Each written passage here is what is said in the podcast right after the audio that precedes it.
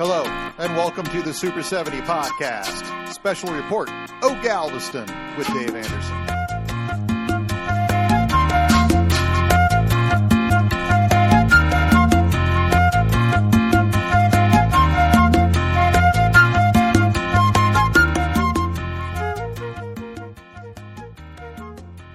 I'd like to open by thanking everyone for still subscribing to the Super 70 podcast after four years.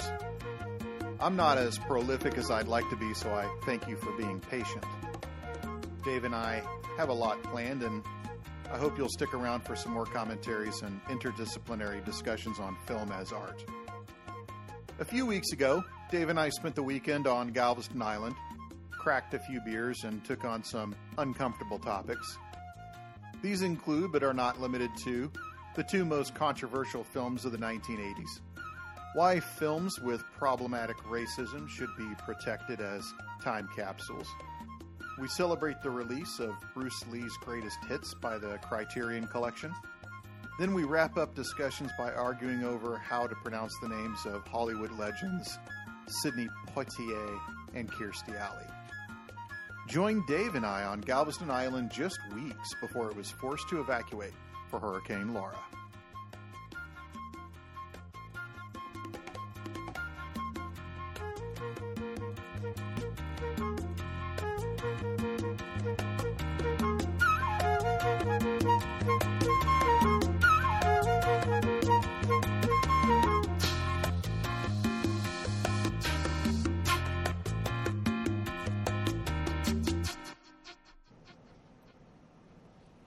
Well, I didn't have anything like profound or controversial. I just happened to the last time you left, I turned the page and I found all these other notes that Oh, okay. we never got to, mainly because Kirby barged in. It was an organic thing. yeah, it was. It flowed. Like Bruce Lee says, be water.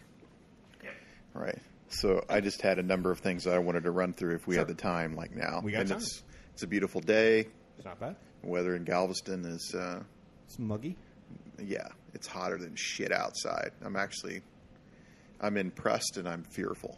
Impressed and fearful of what? The weather, Why are you it's impressed? just, it well, to to generate that much heat, and uh, to cast it upon a place to make things so miserable is impressive. Mm-hmm. Yeah. But n- we don't want to be out in it, No, yeah, Yeah. not right now. so it's Five o'clock would be fine. yeah, Or well, more we hope bearable. so. But it should. It's almost three. Well, I don't know if it's almost three or not, but it's going to be getting to the hot part of the day. It's one forty. Right. Are you recording now? Well, I am recording. now, Oh, yeah. okay. So you can just edit this and Yeah, I can just pull that Do what you back. like. that's Okay. all right. Or No I might worries. just let it run. You, You don't can do know. what you like. Be water. there you go. All right. So I The lime juice.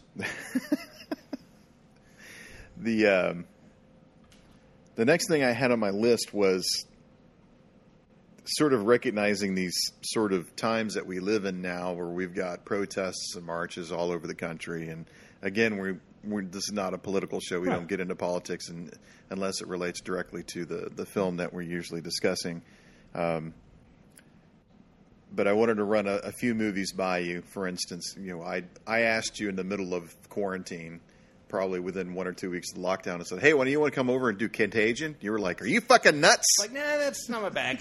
no. But uh, have you? It's too do you- weird busy reading the hot zone. oh, no. That's not true. Okay, all right. uh, but you've seen Contagion? I don't believe I have actually. I Oh. know what it is. It's Soderbergh, right, and Mm-hmm. Gwyneth Paltrow and Matt Damon, et cetera, et cetera. But I don't believe I've ever seen it because it's that type of thing has never been my f- thing that I've tried to like the Andromeda Strain and like, Outbreak. Excellent film. It's just yeah, but that has never been a subgenre that's ever been appealing to me. You know, I haven't seen, and I don't think I ever will watch. Uh, what's the uh, it's Cabin Fever? Oh, I haven't seen that Eli either. Roth. It's just Yeah. one of those. It's that type of stuff. I it just never. So I'm not loving now. Yeah, Not that this is Ebola by any stretch of the imagination, but right. getting that kind of sick kind of creeps me out. Uh, It should creep everybody out. Yeah, some people find it fascinating. I mean, Contagion was one of the highest rated rentals when all this started going down. Yeah, it was within a couple of weeks. I, I s- well, I saw it creeping up on Voodoo. You know, the top ten at Voodoo, and and then just during the the lockdown, uh, Right. all of the month of March. It was the bestseller. I, I had it on Blu-ray. Uh, I think I bought it um, in January. For for our listeners' information, I've actually traveled to China quite a few times. Dave already knows this, and so when I, I saw what was happening in, in Wuhan, I, I was kind of I was paying attention to it. I was speaking about it with Luke.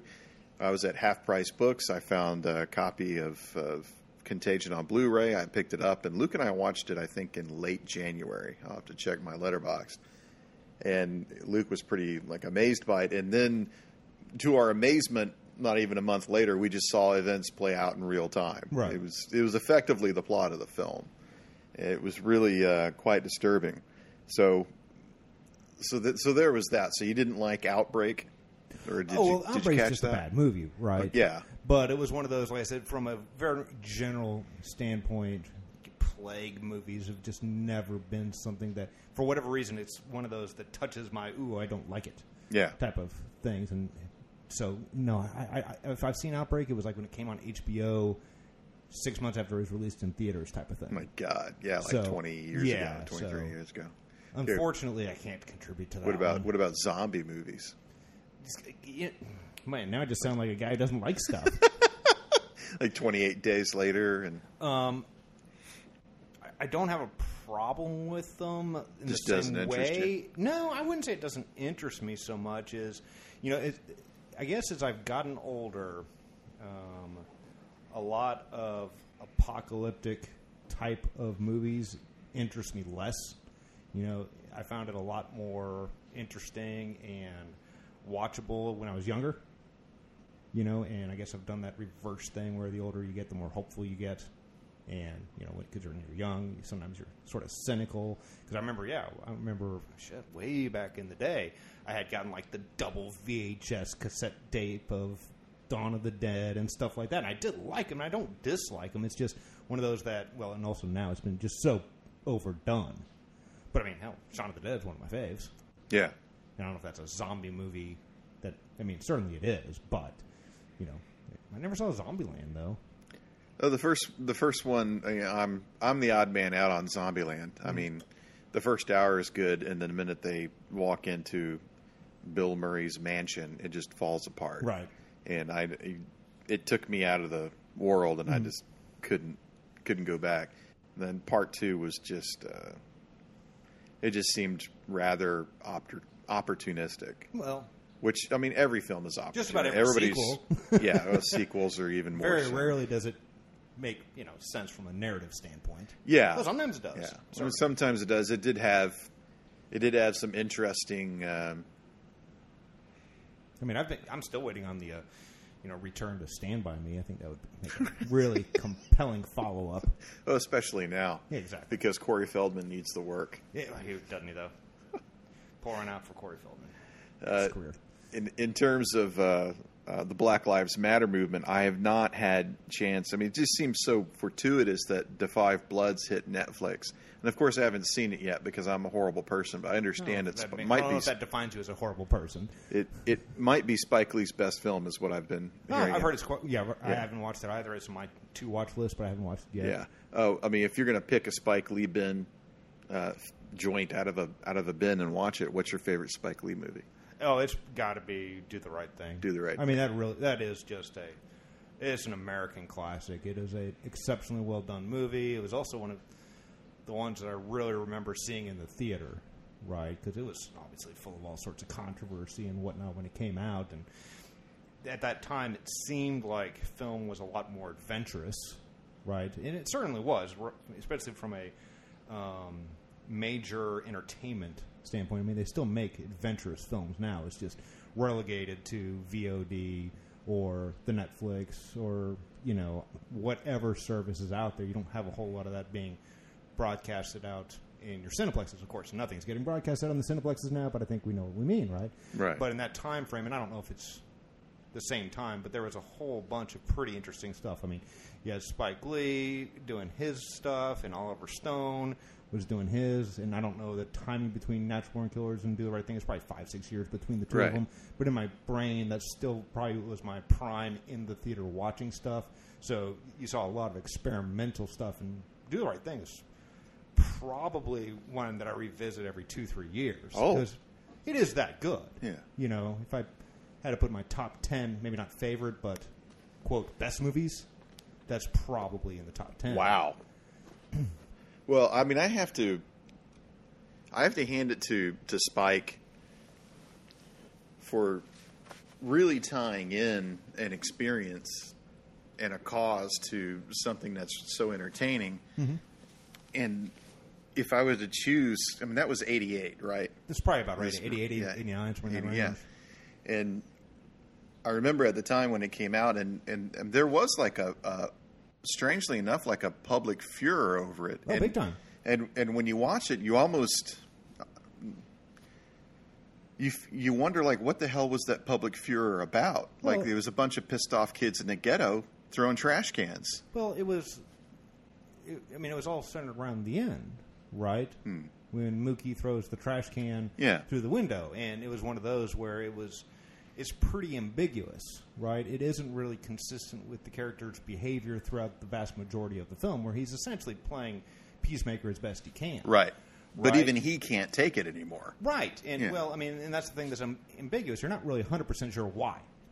Why does he throw the trash? Why does he do it? Right? And is it Raheem being killed? Undoubtedly, yes, it is. Or the frustration, or the, but it's one of those that you could really interpret it kind of almost however you want.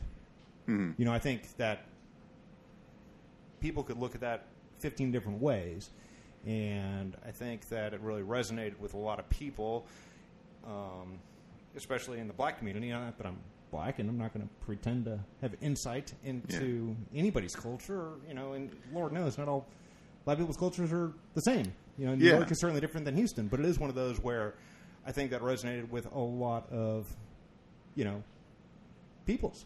Well, especially now because But there's a then lot of people then out a lot there that of white want to people, a lot of white critics sit there and said, "Oh, that was, you know, why would he do that?" Yeah. right. And I think that that was a lot of the furor. Okay. Okay. I mean, it's it's easy to go back now and to criticize things or have hindsight on things, and I've I've never saw it as a as a controversial film. When I remember seeing it sometime in the early '90s on on videotape, and I thought, well, what's what's the big fuss about? It seemed Mookie seemed like he was having a, a perfectly rational reaction. Sure. And and the the people who were being irrational were the racists. That to me is is what didn't make a whole lot of sense. Well- so to me, that's why I didn't understand the controversy about. I don't know if the I people mean, they're upset that their friend is killed. And it- that's a Right. natural reaction to be yeah, upset. No, I mean, I think well, it's also one of those that, you know, you said you saw it several years after the fact, Right, right? So right. it already existed in the Not public in the heat of the consciousness, moment. right? Yeah. And I think there is that thing like there's a lot of experiences that when it's happening, it's a lot more emotional or visceral than even a couple years later when it's embedded in. And you know, after Yeah. a certain No, that- period of time, that's true. Yeah. Hmm. And after a certain period of time, it becomes mainstream, right? You're watching it on the videotape, so therefore, it's got a certain degree of you know general acceptance, right? It's not like some back copy you know snuff film that nobody can get their hands on. You know, it's well. I mean, you take a look at a uh, what was the um, Nine Inch Nails extended video? I think for closer that you know for years and years and years You couldn't see. you couldn't get Yeah. right? Or the Madonna video, the erotica video. right, and But- a lot of stuff like that where it's certainly probably has a longer period of yeah controversy because it's inaccessible. Well, this is kind of where I was I was heading with this particular conversation with Sorry, I with, went off with- track. no, that's okay with with Spike, um, and the fact that it hit in the late '80s because there there were it seemed like there were very few films that had this much controversy that I remember when I was young. Do the Right Thing was one. Like I Sure. I remember there were there were people picketing that movie at my local theater. Oh, really? Yeah. Yeah, I- I don't remember that at all. I believe you. Yeah, But uh, I, of course, the other thing But was yeah. it's an excellent film, right? It's an excellent and people film. don't generally get that worked up over stuff that sucks, right? Yeah. People really gave a shit about you know the Last Temptation of Christ, Well, that yes. and I think a lot of it has to do with the fact that you know we're going to get right down to it. It's a pretty good fucking movie.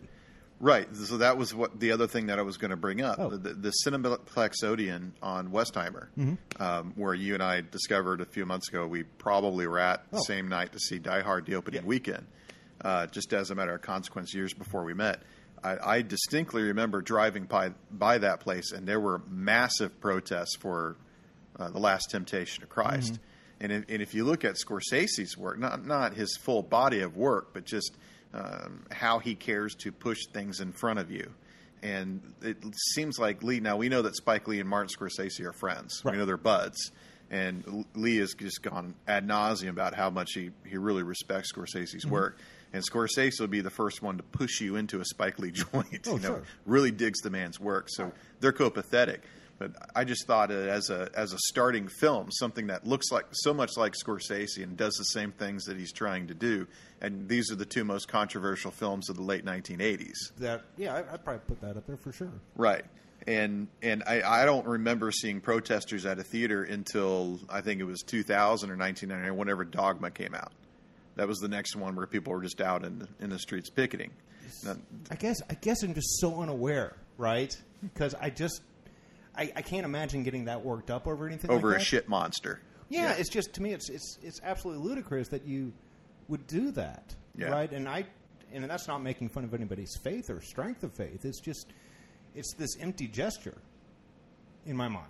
So I don't quite get it. It's more drawing attention to yourself than whatever you're picketing is generally the way I look at it. But okay, go on. I'm sorry. Well, no, that's all right. It was just seemed to be like this this moment that wouldn't happen again for a very long time. And it also seemed, um, as far as the late '80s and the '90s, and where I should say the the change of the '70s, the '80s, and the '90s. The '70s is the time where everybody says, you know, the uh, the inmates had control of the asylum, or rather, the budget of the asylum and you had the a deep, heavy, pushy Artur movement, and then that collapsed effectively. People people like Coppola will point to Heaven's Gate and Okay. say that's that's it. That's the moment Chimino went seven times over his budget, and it, it they they took it it, away just from went us, wrong. and the junk bond companies bought the studios, Right, and and and to quote, you know, Tropic Thunder. I mean, Chimino went for retard. Right. yeah, yeah.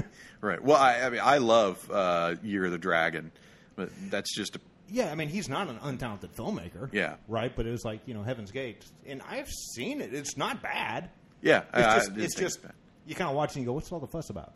right. Right? I mean, it's not terrible. It's not great. Yeah. But it's like, yeah, it's okay. And It's hard to imagine how it became such the calamity within Hollywood, but they Sure. live such a different life than we do. Sure, and, and so, but my my question to myself was before "Do the Right Thing" and uh, "The Last Temptation of Christ," what what movie before then had been picketed? I mean, I can't I can't think of one. Um, Oh, I'm, I'm assuming Guess Who's Coming to Dinner has some people that were not thrilled with it, in you know, because deep because South. Sidney Poitier sat down and had dinner with Spencer Tracy. Yeah, I, I, there's Yeah. there's somebody somewhere that's going to get upset about something, right? Always. But from a large, large, large gathering, I, gosh, I mean picketing, I don't really remember, right? You know, I remember movies that had a bunch of controversy and talking heads and hand wringing, right? Natural Born Killers was one I referenced earlier. Oh, I remember yeah, all people were sorts of upset over that. hand-wringing. Oh, it's going to copycat killers and all that stuff. And none of it happened. Well, I, I think that people tried to tie some events to it, you know, and who knows how consistent they are. I think it's absolutely absurd and ludicrous. But yeah, generally speaking, I can't think of anything. But then again, it's one of those over the past. I mean, I, I think Indiana Jones and the Temple of Doom. It wouldn't surprise me at all if there were some people that were picketing it when it came out because of the level of violence and the In a PG movie, in the PG movie and Spielberg being America's filmmaker. It's you know. fucking crazy. You know, if you you you look at Looker, which is like uh, what three years before Temple of Doom, and there's you know there's naked women and uh, and the opening credit sequence, and Right, and I thought I thought Americans were supposed to get a lot more upset about naked women than getting heart stripped out of chest, but I guess I'm mistaken on that one. yeah, But it's also one of those where Steven Spielberg did make Looker. right. Well, that's another thing, and it, I don't know if you've seen this film has not yet been rated. It's a documentary Heard of it, but I don't about the rating. rating system and just how um, how just unbelievably unfair and arbitrary it is. Well, is it? That's interesting. Yeah, you should give that a, a Well, watch. I don't know because I think lots of times, and I, I'll I'll watch it for sure. Don't get Yeah. me wrong, but it's one of those where I'm not sure if it ever is really that arbitrary, right? It seems to me, and I may be totally mistaken. You've seen it, and I haven't. That the things that really cause problems with rating boards are when things are really well done, right? Oh, Okay. I mean, I don't know. Greetings. Um, but go on with your with your thought. I mean, what did it Well, have to no, say? I mean we all we all know that there are certain general guidelines like no nudity, one one f word. There are Well, certain now, things like that. But it is funny now. because if you look at movies in the late '90s, I mean, Red Dawn, if it came out now, would absolutely be an R-rated flick. yeah, and there's very little blood in that.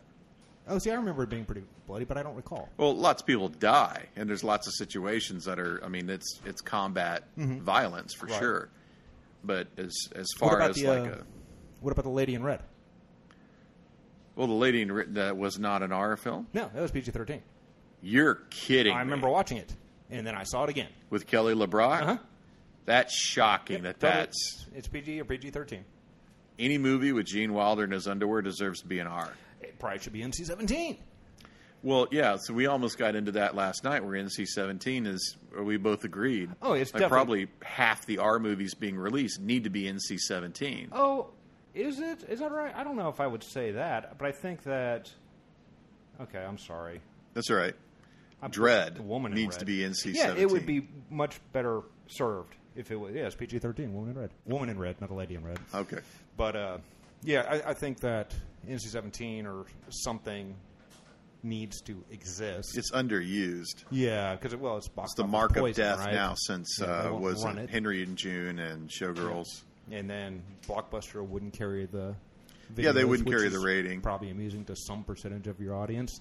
Like, what is this blockbuster you speak of?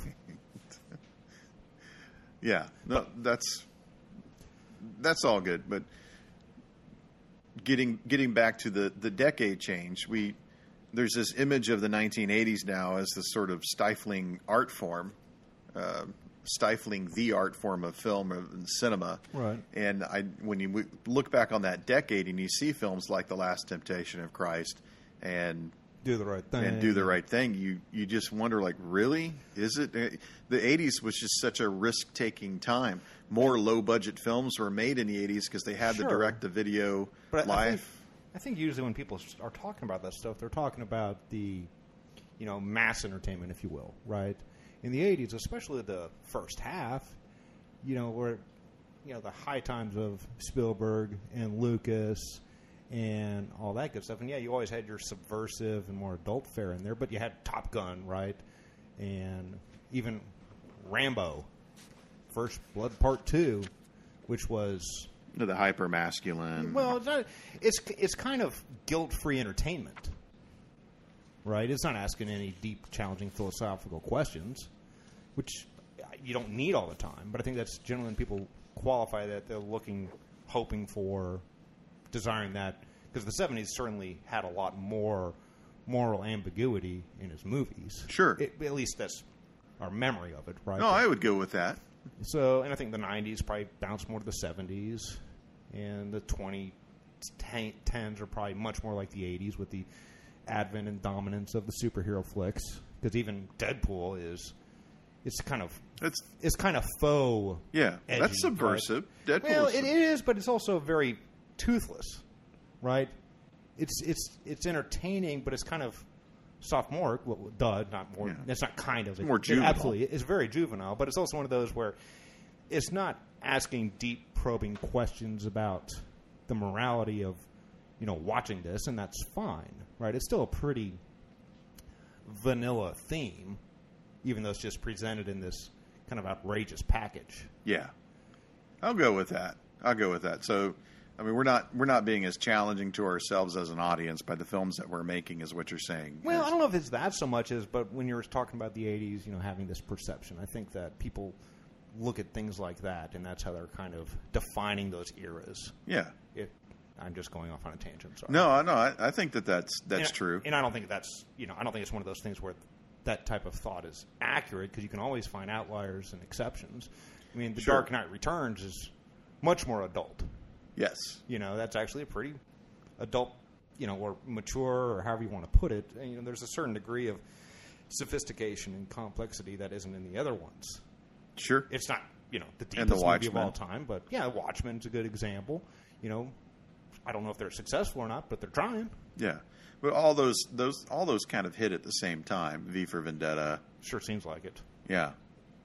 And No, I agree that that first decade after 2000, the aughts or whatever we call it, Yeah. that was that was more like a return to to the 80s in terms of those film stuff. I mean, the 90s, Oh, I think the '90s were exceptional. You know, obviously, I'm going to be biased. you, you thought they were exceptional filmmaking, Oh yeah, okay, but there were people other than Tarantino making movies. Exactly. Is what I like to remind everybody. oh absolutely. I, I never found it that exceptional. Like Really? compared compared to the '80s and compared to the aughts, I did I didn't think it was Really? It, it really didn't kick in until '99. Okay, I okay, thought that was sort of ringing. And like I'll have to go back and, and find the, the highs and lows, right. I bet you. That, and not looking at an Oscar list, Well, but yeah, of looking at a course. production list. Right, but I, I think there was. I mean, I might be mistaken, but I mean, if you just take the whole Tarantino out of right, Yeah, I mean, because that's including him and all of his, you know, acolytes, right? well, indie indie cinema Indies, but I mean, and yeah, the I- Cohens and Well, I Fargo wouldn't- winning Best see, that's Picture. why I wouldn't take that out, right? I'm talking about strictly the Tarantino group subgenre, which you know he's he's phenomenal, right? And he spawned uh, who knows how many copycats. Oh yeah, Two Days in the Valley. yeah, eleven or forty-five. Is that what it was? Yeah. but, but things that were of various degrees of success. But then you Buffalo had, '66. right? But you had Linklater coming out. You had Rodriguez coming out, and I don't know if I'm a huge fan of Rodriguez, but I certainly admire what he was doing back oh, then absolutely. you know, Yeah. and Kevin Smith, you know, another guy who's okay, didn't age all that well, but it's like, oh, it's definitely different, Hmm. you know, and you know, when did uh when did Seven come out? That was '94. Okay, so I think you did have a lot of things then that were a lot more, you know, generally accepted as interesting relative to say, That's that's a good point. Um, let me bring up the year. I mean, JFK was the '90s, wasn't it? Yeah, that was ninety. Okay, I'm sorry, I'm just Um, That's all right. I'm rambling. Uh, on. I mean, at one mo- at some point we're going to have to take a deep dive into the career of Oliver Stone. I don't know if we need to, but Sean, okay, let's Sean Fennessy did an They did episode a- of the yeah. Big Picture podcast Yeah. last week that just, fantasy and Dobbins. They did fine. it would it would make anything that we say irrelevant. It was Right. it was a fantastic episode. Yes, although Amanda Dobbins didn't bring as much to the table as I would like, but that's fine. Yeah. Although I really had a problem with Sean Fennessy's equating um, Eric Bajosian's character in um, talk radio with what he qualified as the angry radio of today, being Joe Rogan and Ben Shapiro, making me wonder. It's like, have you ever heard either of those two people? No, I don't equate those at all. Yeah, I I found that a very unusual thing to say with kind of a that is kind of I I don't know. I, I like talk radio. I like Eric Bedosian as an actor. Mm-hmm. It's kind of disappointing what happened to his career compared to what he just went out guns blazing in that first film. Right.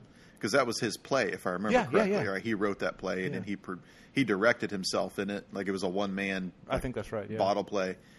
And uh, after that, he was like the villain in Under Siege Two on a train or something like I that. always Heard kind on of a get the train. sense he was in control of his own career. You know, I bet you twenty bucks he took the under siege too. Is like, well, I, what do I have to do, and how much are you going to pay me? Right. Done. Yeah. Okay, but I, w- once again, I kind of hijacked your original point.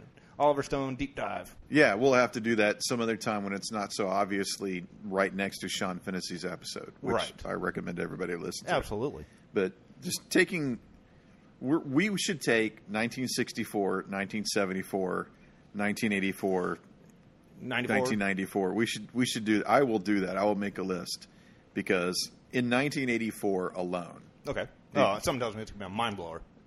I I can't. Lyra, we talked before about that podcast called "The '80s All Over," which was Patreon supported, so they never finished it. They I think it runs from from '80 to '85 and it quits. But this is 1984, Amadeus, which won Best Picture. Right. That's the least impressive film on For this you, short right. list, right? Temple of Doom, Buckaroo Banzai, Beverly Hills Cop, The Ice Pirates, which I know Ooh. you're going to snicker at. Oh, come on! I saw it at the drive-in. It was so Good. okay. Uh, I don't know. I, I, you know. Johnny Dangerously, The Killing Fields, The Last Starfighter, Nausicaa of the Valley of the Wind, Once Upon a Time in America, Purple Hearts, The Razor's Edge, Romancing the Stone, Splash, 16 Candles, The Terminator. That's an impressive list for any year. Well, it's you know it's ironic in that I f- I fi- actually find that you know, when you're going through it, it was definitely peaks and valleys, right? Some of which you and I will find personally Sure. satisfying movies, right? Sure. That would be objectively qualified as trash.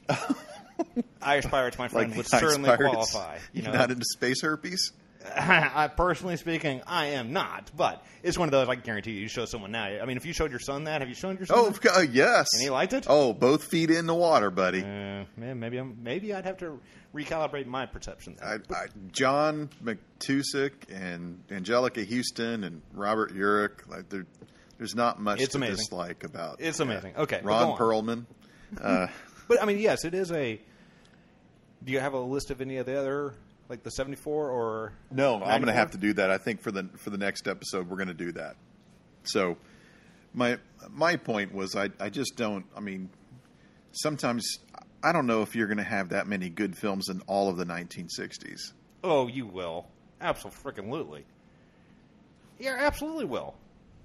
I'm just remembering the dogs. You're talking about the the uh, the, I- The entire 19th You're decade. talking about the entire decade. Yeah. I mean, when you have Bonnie and Clyde and Butch Cassidy and the Sundance Kid and The Great Escape and Yeah, I like I like I mean, the Great how many Escape. David Lean movies came out in this? When when was Lawrence of Probably Arabia? three. That's sixty-two. Yeah, I mean, so yeah, Doctor Zhivago, which is like one of the Good, the Bad, and the hot- Ugly.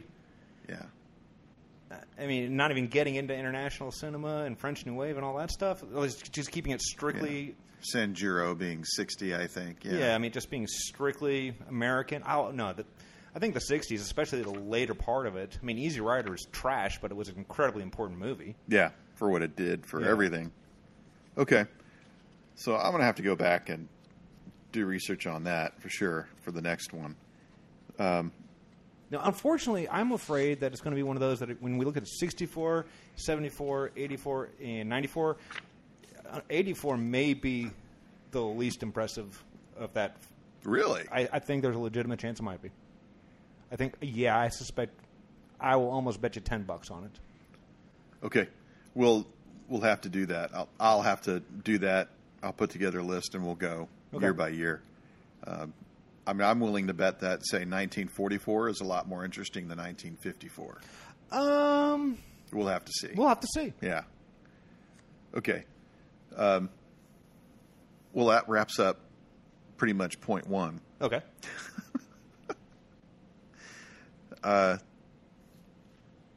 I finally watched The Curious Case of Benjamin Button. Button That okay. I'd be interested in hearing your thoughts on this one. and we got into a Fincher discussion a few episodes ago, and you said that that was your least favorite Fincher film, Well, no, it's not my least favorite Fincher film, Alien Three. Alien 3. But we excluded that. Okay, yeah. If, if that is excluded, then Yeah. it is my The next one least is Benjamin favorite. Button. Okay. What did you not like about it? yeah. I just, you know, I only saw it one time in the theater, and it was the only Fincher movie that I recall seeing being underwhelmed by and not totally gripped by.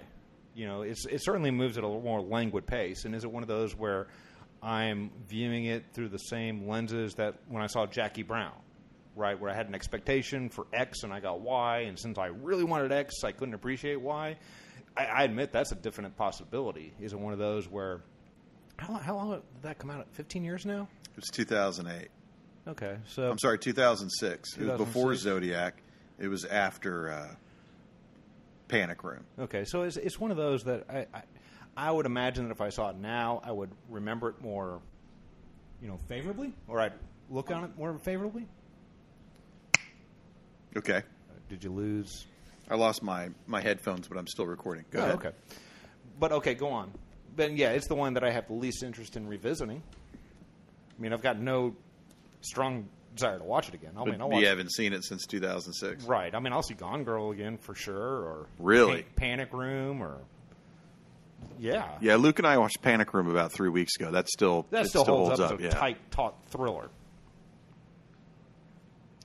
But I, I mean, I just remember it being, being. I remember the visual effects being shockingly good, right? I remember the basic story being interesting, but I just remember it was the first one, maybe only one I've ever seen that I considered kind of dull.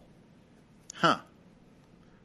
reserving the right to be wrong. I mean, making with the admit, admittance that I hadn't seen it since it came out. Okay. What'd you think? Well, I can kind of guess. Yeah, well, I, I thought that it was extremely powerful. Uh-huh. Um, I see I see a lot of uh, Kubrickian point making with Venture in in terms of him hitting you over the head of something that's really so obvious that a lot of times the audience will miss it. You know the the floating pin being one of those primary examples in 2001 where the floating pin was supposed to represent the, the fact that man is not in control of these things in outer space that he's he's got to create an environment in order to exist out here Yeah, I thought it was just a cool transmission to go into the spaceship. But okay, go on. right yeah well that's that's uh, uh, that's what I thought my initial viewing too but it, it's just so fairly obvious to everyone that man is not in control of his circumstances that why would you think uh, f- for any extra second on the floating pin. But that's that was Kubrick's long drawn out point on this on that topic. And then then there's the conclusionary uh, step that he wants you to take when when you're standing in the crater and the monolith is there and uh, man takes a photo of it because that's what man does in that circumstance is he takes photos of things that are neat and he might as well have brought his Hawaiian shirt to the moon. You know that type of of situation, and not everyone can can make that that conclusionary step, and, and that's fine. I, I s- I saw Benjamin Button as as Fincher's kind of, if I were to describe it as anything, perhaps his ode to love Okay. and his his ode to life. Like, And Yeah, I mean, sure. I, I yeah, that seems fair and reasonable for sure. and that seems fairly obvious to state given the context of the film. But I, I thought that he he went through great lengths of just painstakingly planning out very specific um, uh, sequences to to show you the the great challenge of what it was for this man to go through this reverse life. And I greatly I greatly appreciated the man being 70 but mentally he's 10 and then the reverse, Hmm. right? Like chronologically he's 70 but physically he's 10 Right. and I thought that reverse flow was was actually quite quite ingenious. I mean, obviously Fincher didn't write the film, but just the way that he conveyed it, particularly with Kate Blanchett, Right. was I thought it was very very well done. But and- did you like it? Oh, I loved it. Okay. I loved it. I watched it again immediately. Okay. Now I remember Nicole liked it a lot. Yeah. Right? So I'm not saying that y'all haven't gotten more of it. Like I said, it's like I admit it's very much one of those things where I had a certain level of expectation Hmm. where that's on me more than the film itself. Well, yeah, you can really. That's why I like going in with with no expectation. But it was also one of the reasons why it sat on my shelf for so long because how do you follow up something like Panic Room? Right. You know, and that was a lot of people's uh, problems with uh, Fight Club was you know they waited and waited and waited after seven, and then that Fight Club happened, and they just weren't they weren't along for the ride. You don't think so? Well, in between that and that fucking bitch Rosie O'Donnell ruining the ending on live TV the day of the premiere. Yeah, I don't. I don't know. I think it's just one of those movies where there is absolutely zero way it could have been a ginormous blockbuster. you th- Fight Club didn't have a chance. I don't think it had a chance. I mean, I am so glad they made it. Yeah. But it, it's just one of those you look at and it's like, it, why would you think that would be a huge blockbuster? I mean, it's nihilistic. It's a total acid trip. It's confusing. It doesn't make you feel quote good, if you will, right? I mean, it's a hell of a hell of a movie. But I mean, having an expectation that it'd be this huge thing, I don't know if that's even close to realistic. It seemed so epic at the time. Oh, and it is. But your parents aren't going to be interested. No. No, they were And not. that's the way you have blockbusters, right? Is it's multicultural, multi generational. I mean, it's a pretty specific audience that wanted to see Fight Club, and you know we're looking at each other and we're it. We're the audience. It's like, oh, you guys are your early to mid twenties, and uh, it turns out you're white. Yeah, you're the group. okay. Name a movie that you saw lately that you want to rave about. Oh, geez. Um, I think there's been a couple. Um, I haven't watched a whole lot of recent movies. Um, I was pretty lucky in that I was able to Shanghai my daughter into watching a couple movies that I really enjoy, and i so I'm not really answering your question Well, I guess I kind of am. What did I watch recently? Well, I So- checked your letterbox. Yeah, so I watched uh, um, Bringing Up Baby, and I watched um, Singing in the Rain back to back on the same night. Um, those are absolute classics, and I still find them as modern as anything that comes out now. And I mean, I've seen a. That's the. I mean, I've, I've on my letterbox. I keep saying uh, HBO Max because I'm kind of addicted to it right now because their library of classic films is remarkable. You know, I've, se- I saw Adam's Rib, which I'd never seen before, and that is excellent. Spencer Tracy, Yes, Catherine Ben- Hepburn. Hep- and, and, and it is tremendous. I mean, that is a fascinating movie, and I, I would recommend anybody watch it. It is. Have you seen it yet? no, not yet. It's. I think it leaves after, at the end of this month. No, I gotta. I gotta. so I cash would it in recommend soon. doing that. Um, I've seen, yeah, all sorts of great movies. I wasn't expecting that question, so my, I'm kind of brain locked right now. Yeah, but we also saw Spielberg. I saw Spielberg. I liked the first half of Spielberg a lot. Yeah, You know, I find that generally much more interesting. You know, the film brats movement and that whole, and just knowing, observing that they, you know, collaborated and worked together, I, f- I find really exciting because those are some exceptional talents, and having them together like that is it, it was a, it was a, it was a delight. The rest of it, I didn't find it satisfying, but I still found it, you know, good yeah. right? It was funny. My daughter was also watching that kind of half, and she was just amazed. Like, oh, I didn't realize he made all those, and made me really reappreciate Spielberg for Oh, sure. she she didn't realize that. no, because it's one of those that I mean, so many of his movies are you know verifiable classics, right? Oh yeah. and Pause. it's like I don't know what's going on here. Okay, so we've got those all. Does it, do we need to lock it? Um, hang on, Yeah.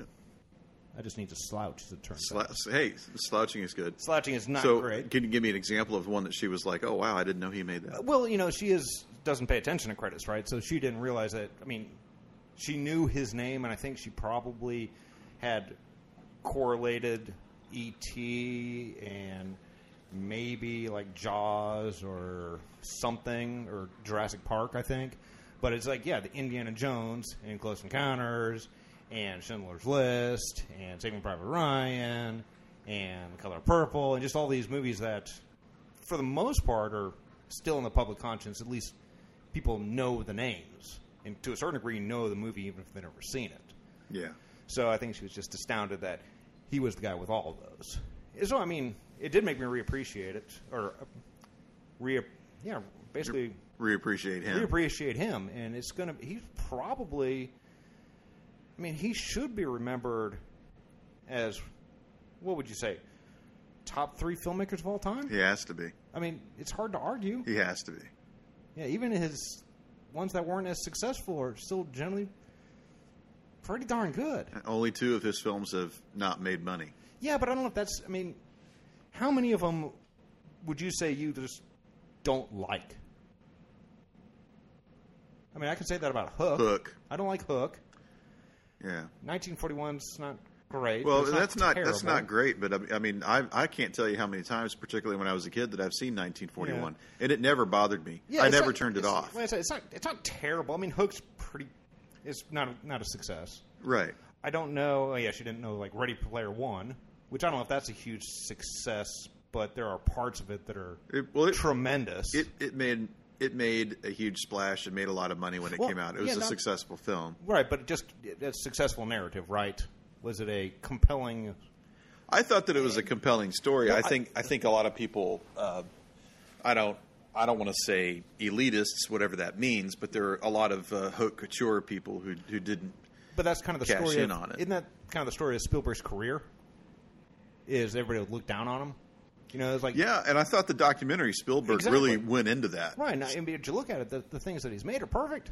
I mean, he- not everything he's made is perfect, but the ones that he did, it's like shit. His highs are about as high as anybody. Period. Yeah, I mean, Raiders. I When mean, you- that movie is a perfect movie. yeah. Raiders is a perfect movie. Jaws is a perfect movie. Jaws is a perfect movie. I mean, I wouldn't change anything in Temple of Doom. I saw that on the big screen about a month ago, and I love it. I mean, Schindler's List, Jurassic Park. I mean, Schindler's List is pretty perfect. same year. Yeah, Saving Private Ryan. It's not perfect. I know there's a lot of people that are extremely critical of it, but I think they're just trying to be cooler than thou hipsters. Myself. Yeah, That's the scariest movie I've ever seen in my life. yeah, that's that's a horror show, and I know there are a lot of people that are upset about the morality of it. Of you know this this guy who doesn't get to choose to be saved and so forth, and he's got all this moral weight that's placed on him by others. Mm-hmm. You know, I, I get that, but there was no, nothing in that war was fair to anyone. The war, You know. generally speaking, isn't. War, generally speaking, is not. So, I mean, you know, as, as far as like a point, a Kubrickian point, that's it. And Yeah, if but- you if you don't like that, then you shouldn't like war. But isn't isn't the point of the movie is this is the closest simulation to war that we can present Yep. in this? You know, yeah, I mean that's kind of what it was. And he did a did a fantastic job. of it. The other thing that in Spielberg that I I found extraordinarily profound, and if I were to, if I were to pin everything on, you must see this documentary for this one point. It's that one point that Kathleen Kennedy was describing being in that room at ILM with Dennis Murin and Frank Marshall, and uh, I think Phil Tippett was there. Uh, and Mm-hmm. they were talking about the, using the computers. Yes. And how everyone had the exact same reaction. And then one of the screenwriters said it was it was seeing that dinosaur run on screen was the equivalent of sound. Yeah, no, yeah. I don't. I don't remember who said that, but I remember that moment myself. Yeah, And it's pretty. and he said, I'm not exaggerating. Yeah, and Like that's pretty everyone accurate. thinks that I'm exaggerating, but He's I am not exaggerating. So I remember walking out of that movie, just, a, just agog, just like I cannot believe what I just saw. Hmm. Yeah, it, it's that's uh, yeah. I remember seeing that as well, saying, yeah, that's eh, that's a pretty apt uh, description. Yeah, we're not talking about Tron. No, we're not talking about Tron. It's like, oh yeah, no, now we believe it. Now we buy it. Yeah. I, I saw Jurassic Park in the cinema. Uh, I am not a Jurassic Park fan.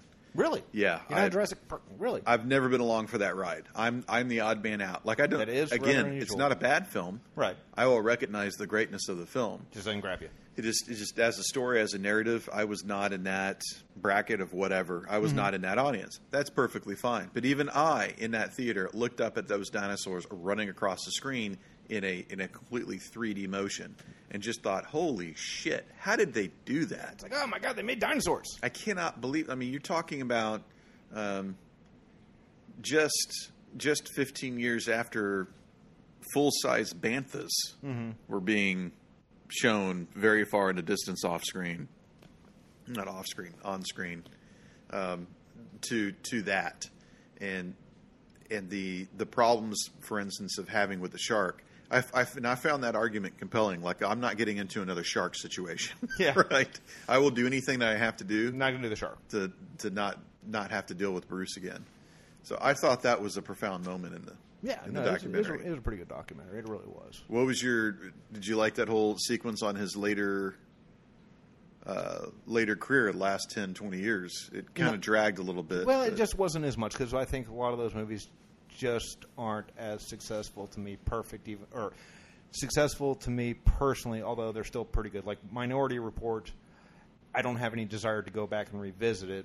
But someone tells me if I did, I would like going, "Damn, that was pretty freaking good." You know, Catch Me If You Can is a good movie, but it was one of those where I wasn't seeing it at the right time in my life, right? Because you know, the movies you see between the ages of what eight and twenty-eight are kind of the ones that oftentimes stick with you. It's not all that different than music, right? Because the music you like from a general perspective is defined in a certain limited number of years. You know, I don't know what it is, fifteen to twenty-five. possibly. And before then, you're not listening to your own stuff, and then after that, you're like only listening to your stuff, and you define your stuff in that general ten-year period. So I think that with a lot of those movies, it's like it's just not as personal to me personally. Huh. But it is one of those where they're probably. I mean, they're definitely excellent films. I mean, Lincoln's an excellent film, yeah. right? I, I find, It I just find doesn't excite Lincoln, me as much as like, oh, I'm going to watch this again. I find Lincoln, now things are a little bit different. You know, I'm, I'm a history geek. Right. but I, I found Lincoln just just extraordinary, scene by scene, and Daniel Day Lewis and his whole breakdown of that character. I've never seen.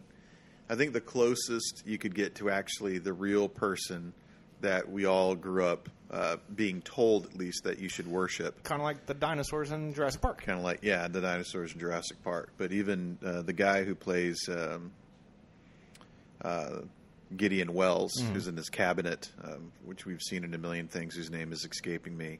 Um, Sam Waterston Yep. is playing uh, Seward, and you know I was raised um, since birth uh, to hate Seward, you know, just from a historical context.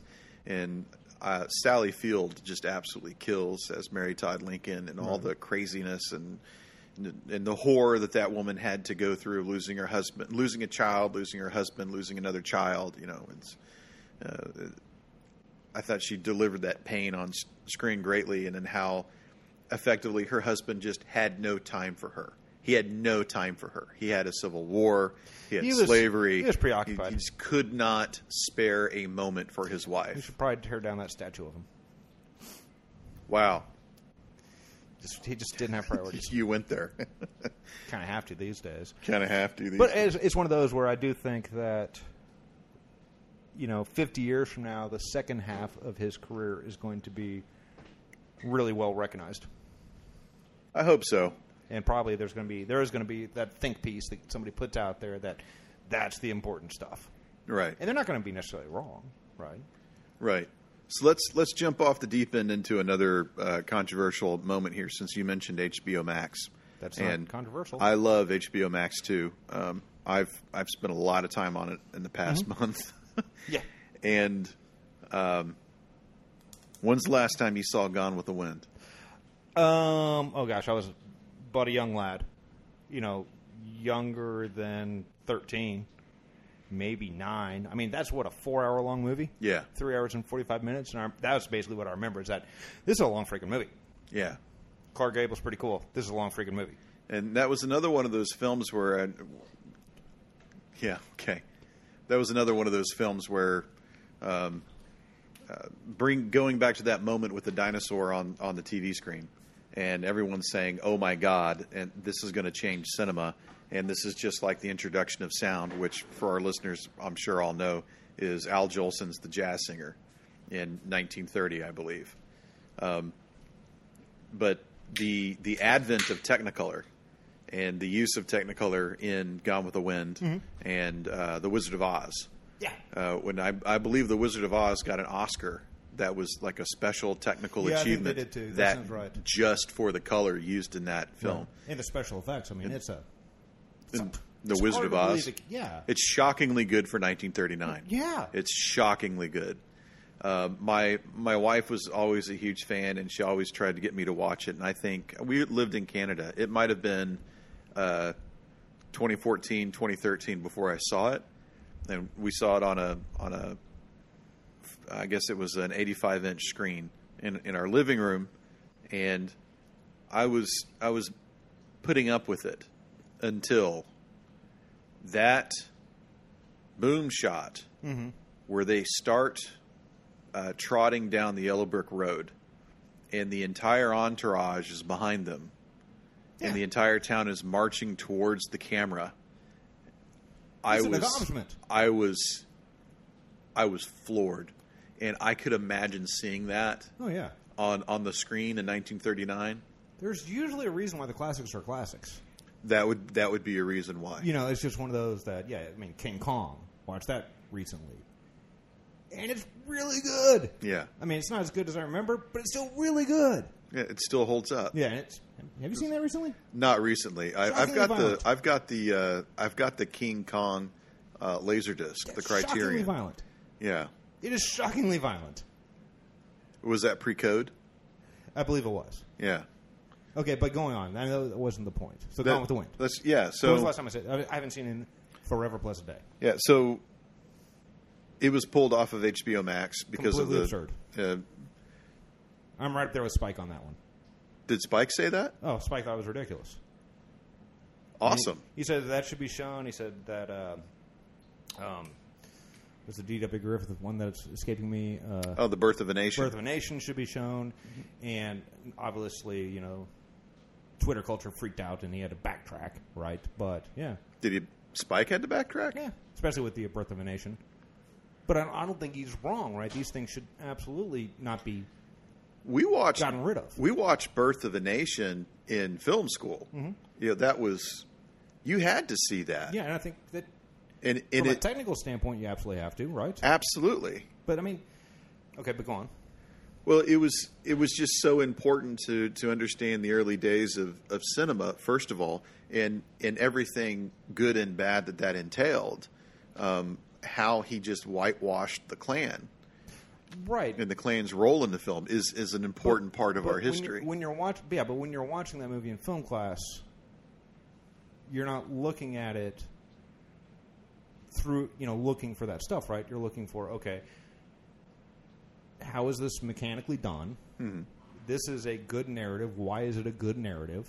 Right? Why is it effective, if you will? Hmm. Right? This is an emotional movie. Why is it emotional? It's, you know, that type of stuff. Oftentimes, at least it's been my experience, is kind of the nuts and bolts of stuff. Right. Well, but it's it's both. Right. It, that We Okay. went we went through both. Okay. There there was uh, the technical aspect of what he was doing and how grand, groundbreaking it was, and that was paired with he used that to promote this agenda, Mm-hmm. which was damaging to our society. Yes, but didn't he also um, rebound pretty well from that? What was his? Uh, he rebounded with uh, intolerance. Intolerance, right. Uh, but intolerance didn't do as well as a birth of a right, nation. but from that mor- moral perspective. Well, and- from from his perspective, I mean, you Right. make a movie about the Klan, you're making a movie about the Klan, and he was he was excusing their behavior. Right. Uh, I would I would give uh, Gone with the Wind much higher marks, considering uh, uh, David O. Selznick actually uh, tried uh, very hard to I wouldn't say whitewash, but change uh, a lot of what was in Gone with the Wind to tone it down Mm-hmm. in terms of its racism, so that it was less offensive and you know you can argue with that point or, or not. HBO Max actually has, uh, if you if you choose Gone with the Wind on HBO Max, since they've reposted it, there's there's some fantastic uh, addendums that go along with it, Right. uh, some interviews and like a, an introduction um, given by this uh, historian to to put it into context for you. And I, I would advise anyone to, to watch those before they actually watched Right. uh, Gone with the Wind. Like for instance, when when Leslie Howard and Clark Gable go out uh, trying to defend uh, Scarlett's honor uh, in the book, and I read the book um, as part of a literature class when when I was in my my undergrad. Uh, I, they they are the Knights of the White Camellia. They are the Klan. Those those Southern gents, aris- aristocratic gents, they are the Klan when they're going out and burning shit and crosses and everything. And in the in the movie, that is en- entirely taken out. Uh, the the Klan is not even mentioned in Gone, Gone with the Wind. Right. And that was they made it more Scarlet focused, and I thought that was an important po- part, not just for uh, toning toning down the racism, but also to bring the story more on focus. right. And it focused more on on the plot and the narrative. Yeah, when you got a three-hour and forty-five minute movie, you got to streamline it as much as you can. right, you would hope. But it was one of those. I mean, I found the whole pulling of the movie off the service very troubling. No, I didn't like that at all. Uh, I thought that was a chicken shit move on HBO's part. Uh, I understand why they did it, and when they pulled it off, they also they also uh, announced that they were they were going to getting put it back laughed at. within. We're getting laughed at. Yeah, that's perfectly fine. We're very important people, on. When they pulled it off of HBO Max, they immediately announced that we're going to put it back, uh, and we're going to we're going to put it back with Right. context. But you know, we can still buy Triumph of the Will, and we can still buy Olympia. But you can't buy a song of the South. No, you can't, and that's wrong. I, th- I, I And tend to think it is. I yeah. I find that a crime against um, our history as a nation to not have "Song of the South." I don't know if I go on the that far, show. No, but I I- understand your point. I would I, It's, but every it's really no different than banning books. And It's literally no different. no no medium should be banned in this this country. I, I t- and not very much. You know, is. and also I- it's Song of the South is not banned. No, Disney refuses to issue it, and that's they, they and own that's it. that's de their facto right. banned. That's But- that's their right as the producer when of that will film. their copyright expire and it become part of the It was public 19, domain? 1949, right? Uh, Right. And I so know that the public domain- 70 years after 1949, so that's coming up in a few years. So what happens then when it becomes part of the public domain? then uh, then the same thing that happened to the stranger. No, by no, Orson- what I'm asking is, what do you think is going to happen? it's going to be the illegal proliferate, not even not illegal, but it's going to be the mass proliferation of that film Mm-hmm. uh, and the interpretation of it for their own political needs. Right. But it's just one of those questions. I wonder if all of a sudden, let's say in thirty years if all of a sudden it is readily available, as opposed to impossible to get right now. I just wonder, That's a good point. just for your general audience, because I've, I I saw that movie in the theaters. I'm not Yeah, that on- old. yeah, on came the out a- re-release, It yeah. came out on a re-release, with Yeah. early '80s. Yeah, I think it was 83. and certainly I wasn't looking at it through any perspective. I remember it being reasonably entertaining. I don't remember it being that great, to be honest with you. But So my wife, fun fact, is a descendant of Joel Chandler Harris, the author you know, I of was the about to say that must Uncle be the Remus author, which I stories, don't- Okay, and Brer Rabbit and all that. right, and Harris for for those who don't know, uh, w- grew up and worked on a, a real antebellum plantation, Mm-hmm. and found it very fascinating all these stories he was being told, and uh, when slavery was was done away with, he, he grew into an adult and he missed all of these inflections from the African American population, and he chose to write them down in his own way and in his own style, which uh, a lot of people today find very offensive. Certainly at the time he did it, he thought that he was preserving these stories. Well, if it's one of those where it's an accurate representation of how that very specific, to him at that time. Yeah, mean, absolutely. I don't know if that's offensive or not. well, I don't think it's offensive. well, we live in an outrage culture. Someone's going to find Yes. something offensive. Well, absolutely. This table a is, very offensive, to me. thing. Yes, I But- can't believe they t- painted this table white. Right. Fuck those people.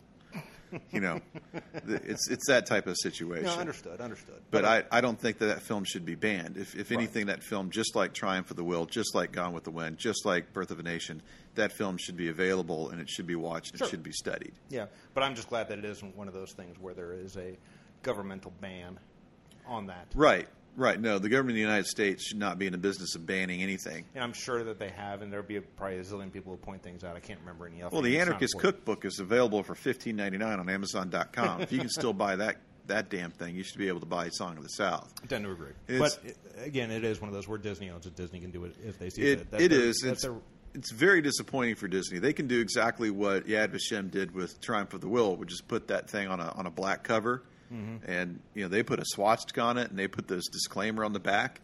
And and they said this this film needs to be shown in context, and it's got a commentary track with a historian walking you through scene by scene on it. I think that's what they need to have a Song of the South and Gone with the Wind and Sure. and every film well, that then you can do it with every single film ever made. yeah just just just like we do Yeah, for sure. That's Boy, that's perfectly You, you fine. know we've advanced as a society when these are the things that's stopping us in our tracks. And I'm not really yeah. joking. No, no, that's that's perfect. Yeah, we can't go there because dot dot dot, and we'll make Right. up whatever reason that we Exactly. want to make up. The just like um, just like Birth of a Nation, what really pisses me off specifically about the de facto ban was that Song of the South is so technically important. Yeah, Um, 20 years later, they're making Mary Poppins. And Disney's like, how the hell did we do this? And they pull Song of the South out so they can study how they how they uh, broke the technological barrier in the 40s. That that's amazing to me. Yeah. And it was also one of these situations where Disney was bankrolling his entire company and his and the future of the company's existence on one film, just like he'd done with uh, with uh, Snow White and the Seven Dwarfs, and it paid off huge. It paid off big time. Not that there wasn't controversy with it, right? So I, I think I think Disney needs to face these things. Uh, Warner Brothers has done very good uh, to label all of their cartoons from the 40s and 50s as these need to be seen in context, and they're racist uh, Mm-hmm. well, racist that's why I kind of silly caricatures. that we have to put that declaration on there. I, th- I think I mean- you have to. Why? It's from the 1940s. Right, but you, you take Song of the South and you put it in your car when you're driving your four and five year olds to daycare. They're seeing those racist stereotypes. Isn't that on the parent or the? Well, it is, and I, I completely understand that point. But I, s- I still think I still think loud bangs in the kitchen need to be banned. Uh, I don't know. It's just one of those. I, I just find it very strange. It's kind of just. I mean, it's it's obvious stuff to me. That's like, why do we have? It's like you know, Well, we're I don't know. Raging libertarians. Bull is a movie that came out, and it's not like you, you have to have somebody telling you, okay, he is not somebody you want to yeah, emulate. don't beat up your wife. It's yeah, like I got it's you. it's kind of obvious stuff, right? It should it should be obvious to people I who mean- use their brains. Right.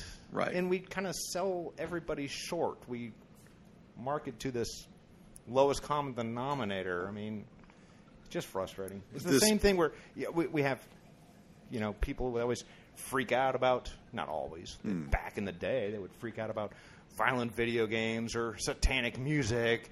It's not like you have to issue an Iron Maiden album saying, this is not reality, this is entertainment. So the uh, parental advisory explicit lyrics label on a CD. which caused everybody to freak out. yeah, not worth it. I no, it's dumb. Well, that is different. That's more of a rating, right? It's not a Just like a film rating. It's not an explanation of why it's not valid. So let me retract my previous exclamation. It's not dumb. It makes sense, right? If you're a parent, you're in charge of, you know, vet- vetting what your children consume, right? But it's not. They are putting a rating out there. They're saying that this has mature elements and themes, but it's not sitting there saying being a Satanist is evil, right? The guys in Black Sabbath weren't really doing that. You know, it's just one of those that there's a difference between a rating that says, okay, look, this is the general contents versus having to explain it that, well, obviously, this is wrong. You don't call people these things. You don't behave. in-" It's just, I don't, I don't like when other people are my parents. I barely like it when my parents parent me. Yeah. We have very libertarian backgrounds. Well, And we don't like people- tendencies. Yeah, people Yeah. don't like telling. We don't like people telling us what to do, Right. How to raise our kids, what Right. to watch, what, to to eat, read. what to drink. Yeah, f those people. yeah, And which they mind their own business. I can I can make my own determinations.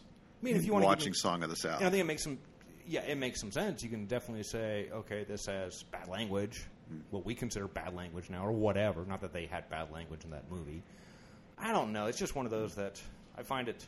we don't need the government or Disney or Twitter telling us what to watch right. and what not to watch. What's not okay to watch. Right. right? Yeah, And that's kind of, I guess, more of it than anything. valid point. This is going to be a shorter episode. Well, yeah, people are starting to stir. No, it's just we're we're reaching the end of Oh, okay. of the questionnaire. What's a dad movie? What's a dad movie? Do you want me to give you examples of a dad movie or define it? I'd like you to try to define it if you can. If not, go ahead and just throw one out there. I have one as an example, but I'm not sure that it would meet a definition that you would come up with. I, I, I don't know. I've never given it a whole amount of thought. Um, a dad movie would be something that. okay, I want to hear what you're going to say. Well, just just opening up Ford v Ferrari. Definitely that's, a dad That's a dad movie, Right. And I, I want to say that probably most racing films are dad movies. Yeah, I would say so. you know, even um, Fast and the Furious, the first one. Yeah. The others just seem kind of ludicrous. To I me. don't know. I think the one where they drive. I can't remember it because number five, seven, or fifteen. I'm not sure. The one where they're driving through Brazil with the bank on the back. I think that's an ultimate dad movie. Ultimate dad movie. No, Yes, it absolutely is. that's ridiculousness. That's Oftentimes, silly. a dad movie is ridiculous. They're inherently sort of silly. That doesn't mean they're I don't, bad. I don't That think doesn't that mean dad that- that- movies are kind of silly. That's, that's Well, I not mean, true. depending on your perspective, right? Is Field of Dreams a dad movie? yes, Is it kind of ridiculous? I see your point. Just depending on how you're looking at it, right? right, right. Um, I think a dad movie is anything that has more or less your. It's earnest, right? It is got a fairly straightforward definition of, of right and wrong. It's got oftentimes the characters are on some kind of quest or mission, like are kind of following your general Joseph Campbell hero's journey type of thing. At least it could be classified as that. And it's one of those that at the end you walk out feeling better about yourself than worse. The Man from Uncle. Definitely my dad's movie, Yeah, television show. You know, Oh, well- I haven't seen the movie. Oh, you haven't with Guy Ritchie? No, no, no. you, you need I'm thinking- I'm- to see I'm that. Thinking, I'm thinking of the television show from back in the day with Robert Vaughn and all yeah, that. yeah. I, Sorry. I was a fan of the Man from Uncle Yeah. from the '60s, but you know, you need to see that. Okay. Uh, the Gentleman, that Guy Ritchie's last Right. film, I do. Want I like his stuff generally. speaking. definitely a dad movie. Okay, I believe that. That's, so Guy Guy Ritchie might be a dad movie director. More recent stuff, maybe. But I haven't seen most of his recent stuff. I mean, I Well- didn't see the King Arthur one. Yeah, I didn't see that either. Uh, Luke said that it was mediocre. Aren't all King Arthur movies unfortunately mediocre? Yeah, I- I think that you may have. a I mean, I point think there. they they're except the Sword and the Stone. I, well, I think Excalibur is probably the closest to being incredible, but it's so bug nuts crazy Yeah. that it's not. That's bizarre. it's bizarre, but it's That's like, a it's psychedelic excellent film. and terrible concurrently. and it has Helen Mirren, which is always a big point in dad movies. Is she Guinevere?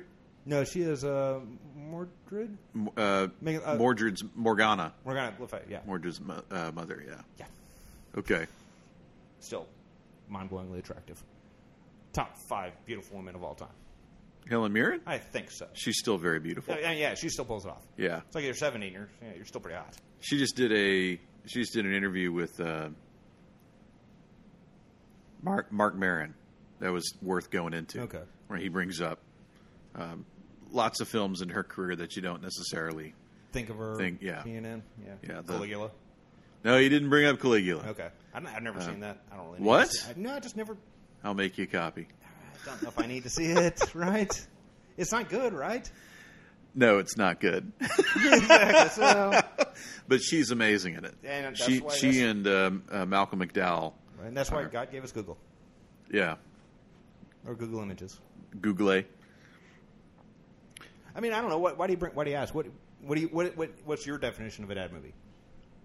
Oh, and sports. Sports generally got to play some kind of or competition is probably Yeah, the word, I but mean- competition. That's probably something that really defines a dad movie. Major It's some- League. it's camp- yeah, Yeah, there's got to be like an element of comedy into it, yeah, and uh, absolutely. an element of stick it to itness. sure. you know. And when I think of Major League and Mm-hmm. and Ford v Ferrari, and almost an underdog nature. Yeah, I tend to agree, and I- I think there's got to be a certain sense of morality with it. Properness. I'm not sure if it's properness, but they can't be morally ambiguous, It's got to be right? definitive. Are there any dad movies that really have anti-heroes as the primary character? No, I can't think of one. I can't either. I mean, they probably exist, but I can't really think of one because it's one of those where it's you know it's apple pie, baseball, dad movies, you know. That's what I'm thinking. Okay. I mean, Dirty Harry, maybe. Dirty Harry is an anti-hero. I know that, that's what I'm saying. Maybe is that a dad movie? Probably No, not. Oh, I or know my is- dad is likes he it, an- but I don't think it's a is dad he an movie. ant- is Dirty Harry an anti-hero? The first film, oh yeah,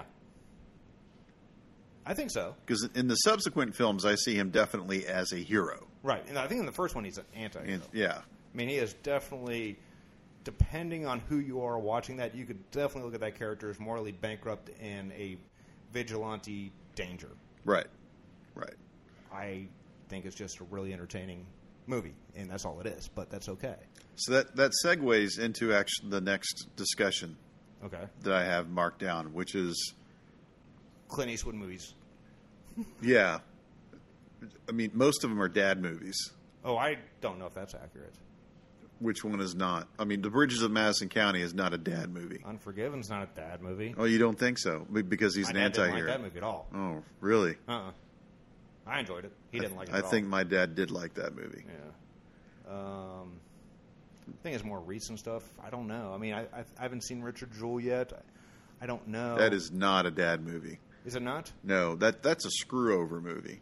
I heard it's pretty good, It's really good. Yeah. Sam Rockwell's amazing in it. as always. That's another one of those things that we were talking kind of before about um, Eastwood's career and just how weird it was in this sort of trajectory. And one of the things that I, I find just continually amazing is this: this guy has a history of of being sort of this um, far right character in Hollywood. Only because it's relative to Hollywood. But go on. Do you think he would be right down the center if he were not in Hollywood? I think it would be a lot more cent- if it was not Hollywood. If if it was okay, you know, but go on.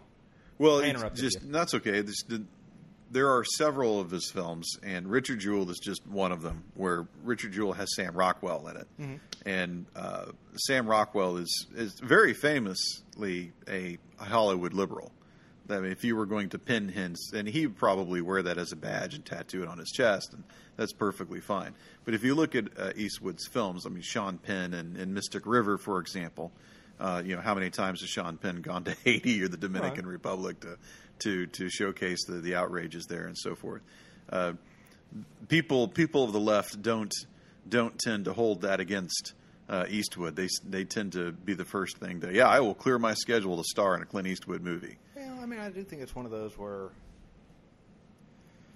you know, I hate the right wing, left wing type of things because I mean, what you're saying with Sean Penn oh, going to Haiti and injustice, like I don't consider that left wing liberal stuff, right? Maybe No. humanist, Right. Right. Well, d- well, to showcase what we've done wrong with. Well, e, he, he- I guess that's where it becomes liberal or conservative is, is who do you assign blame to, right? Is it America's fault? Is it the world's fault? Or the Is dictator it- in charge of yeah, that exactly. country, I or- guess it's really, but I mean, going to Haiti in itself and just contributing in some positive manner is not inherently liberal, right? right. Right. Right. Because the yeah. implication is then that people who don't do that are conservative, which Yeah. is just that's that's a bizarre to plainly think- stupid. point to think about. Yeah. But it is one of those where I think Clint Eastwood is regarded as a heck of an artist, yeah. right? And I think independent of anybody's political leanings, that they always want to work with artists.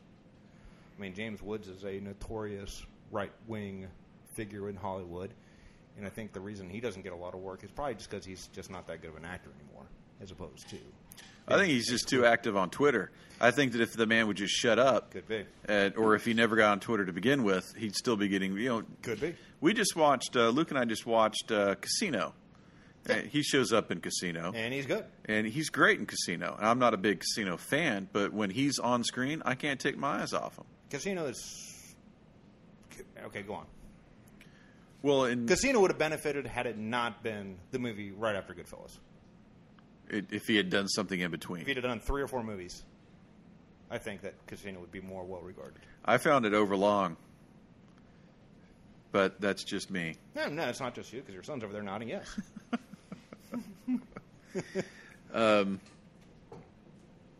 back to Eastwood, the the one thing that I that was Eastwood's kind of known for is building up this. I won't say hyper masculine like uh, Stallone or Schwarzenegger, Certainly but not. definitely a, a strong um masculine character up until a, about the time he starts directing, Okay. uh, and then there's sort of the slow. have you ever seen Paint Your Wagon where he sings? No, I have not. Well, there you go. Go on. Paint Your Wagon. It's a, it's a It's a musical. western musical. Yeah, with Lee Marvin. They sing. Lee Marvin Hmm? sings. Yeah, and so does Clint Eastwood. Okay. Can't tell you how freaked out I was as a kid when I saw that one. It's like, oh, these two guys? Yeah, this is going to be great. Oh, my God, they're singing. It's true. Go on. Well, It's I would- actually pretty good, too. well, this, I was just going to say that that I, I won't say that when he starts directing because that's play Misty for me and Mm-hmm. and uh, the Iger Sanction and f- films like that, which are uh, action and adventure tales and so forth. But certainly, The Unforgiven uh, does a lot to break down masculinity, uh, the bridges of Madison County. Unforgiven doesn't break down masculinity. I'm not sure if I understand your point.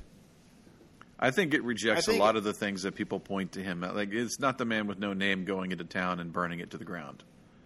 That's Well, not I the think it- unforgiven. I think it, it kind of does actually, but it's just very interesting in that it takes it from the perception of the other people, right? Because I think it's kind of the same sort. Of, I don't know. I need I need to revisit it, but it is one of those movies that I knew was great as soon as I saw it, just because it stuck with me. It's one of those things where it is certainly not clearly defined exactly. It doesn't lead you by the nose to saying, "Okay, here's the point," right? Right. At least to me, it didn't. Right. I don't think it's anti masculinity so much as it is a reevaluation of you know, the What Western masculinity is. gunfighter. Well, right. Kind of like Shane, you know? Well, see, I, I never saw Shane as like this pro masculine character. He seemed like this person who was damaged from violence But he's and was pretty trying manly. to find a way. I mean, he comes through in the end. He comes through in the clutch. He does. He gets you the triple and clears the bases. Yeah. Have you seen Still Dawn? Still Patrick gone. Swayze, Oh, I can 1988. tell you, I have not. Jesus Christ. Didn't we just say we were banning loud bangs in the kitchen? I think you said they should be illegal, but I'm not sure if that was actually put to Congress. Okay. Okay. Well, that's that's Can the we cut it down? masculine. Oh, sorry. We're we're we're nearing the end. okay, no, no. Um, you saw Crimson Peak recently? Yeah, Crimson Peak is really good. I It's- really did you see it? No. I really enjoyed it. Expound. It's um, Well, Del Toro is a very inconsistent filmmaker, right? It's kind of amazing how inconsistent he is, not necessarily from performance, but just from topics. I guess it's always kind of in your science fiction, fantasy, milieu, horror milieu, right? But, I mean, this is the same guy that did Pacific Rim. Yeah. I And- like Pacific Rim. I don't dislike Pacific Rim, right? And if you told me that was the same guy that did Hellboy and Hellboy 2, I'd believe it. And the same guy who did Blade 2, I'd believe it, right? Did he do Blade 2? Yes. But, Wow. yeah. But then you say he's the same guy that did Kronos or The Devil's Backbone or Pan's Labyrinth. You're like, what? That doesn't make any sense. Yeah. Shape of And- Water. yeah, and I never, I never saw that. I heard that was not good. Yeah. You know, won the Oscar. I haven't seen it, but this is much more. Now, I liked his, you know, the Chronos, the Pan's Labyrinth, the um, Devil's Backbone, which is a really effective scary movie. This is just a very remarkably well done gothic horror movie, right? That, from your perspective, you would probably enjoy just from the set alone and the cinematography and just the atmosphere is really pretty cool. Um, obviously, I hadn't really thought about it too much, but I remember turning it off saying, man, I really enjoyed that. Yeah. Have you seen The Black Hole? When I was a kid, I saw that you, I, I saw that y'all saw it recently. Something tells me it does not hold up like I think it does. Uh, But I Well- got to remember when that movie came out and being so stoked to see it. yeah. I was stoked to see it. I have it on. I bought it on DVD uh Uh-huh. 20 years ago when DVDs first came out. I, I'm a big fan of The Black Hole, and I, I might be the only one. Are you a big fan of the memory of the black hole or an actual fan of the movie? There, there are many things to recommend it. Um, first of all, there's Robert Forster. Okay. Um, the cinematography in the Black Hole is Pretty cool. Mm-hmm. absolutely amazing. Um, I don't know if they shot it on 70 or not, but you have got an enormous canvas, and the shot composition really boggles the mind. Yeah, and it was what by far Disney's most expensive movie at the time, wasn't it? I, I think it I think it was I mean it was 79 it was it was one of those batch of films like after Star Wars they just greenlit a whole bunch Right. of sci-fi shit that had no business being made and if if they had really just taken a pause and a breath and worked through it uh, the black hole the the script uh, and the screenplay and the direction is is horrible Okay, that's good. it's- good foundation. it's absolutely horrible. and if they had just if they had just fixed, there's nothing wrong with the production design. Right. Their models are amazing. Uh, their their space shots are kind of dated, but that's That's a you know, function of it's the seventy technology of the nine. time, Yeah. yeah. it's that's fine. Uh, Maximilian Schell is a great villain. The dialogue is a little bit hokey Again, but it's it's overlaid with this John Barry score. Mm-hmm. John Barry did like seven or eight Bond films. Uh, he also did Game of Death, uh, the Bruce Lee uh, the movie. one That that we'll, they finished after he died. yeah, which we'll we'll g- get into that in, in a a little later bit. date. Yeah, well, you know, probably Later- about five in ten a later minutes. time. Okay. Yeah, unless you want to wait until after you you watch them. No, no, no. Actually, Good. go on. Continue. Good. Uh, but the, I think there's a there's a lot of good things in the black hole. Uh, There's a lot of just ripped off Kubrick shots, Okay. which is not bad. Um, it's, and actually the farther away you get Mm-hmm. from Sa- Star Wars in in that movie, the, probably the better, right? Uh, but just just in terms of uh, uh, it, it's not what the movie is about; it's how the movie gets there. Right. I mean, there there is no action. No, There's- there's, a little bit of action. There's people firing lasers at each other and trying to run. Okay. That is in that film. I like how there's- you say trying to run. there's- they there's they not a are not lot that of- successful at it. They're not. It's not a very successful action movie. Sure. Okay. That's what I mean. But Okay. the you know the the image of the robots and Maximilian, the big Darth Vader like character, brilliant, brilliant concept. Hmm. Yeah, I remember the brought big to life. robot with a razor The blade razor- spinners. Hmm. Yes, just brilliant concepts, uh, just not used effectively in storytelling. And so that that's why I I I like the black hole. Yeah, no, I, I have not seen that. Man, it's been forever You seen Made recently, made. Favreau's first film. Ye- I'm, no, that's not his first film, is it?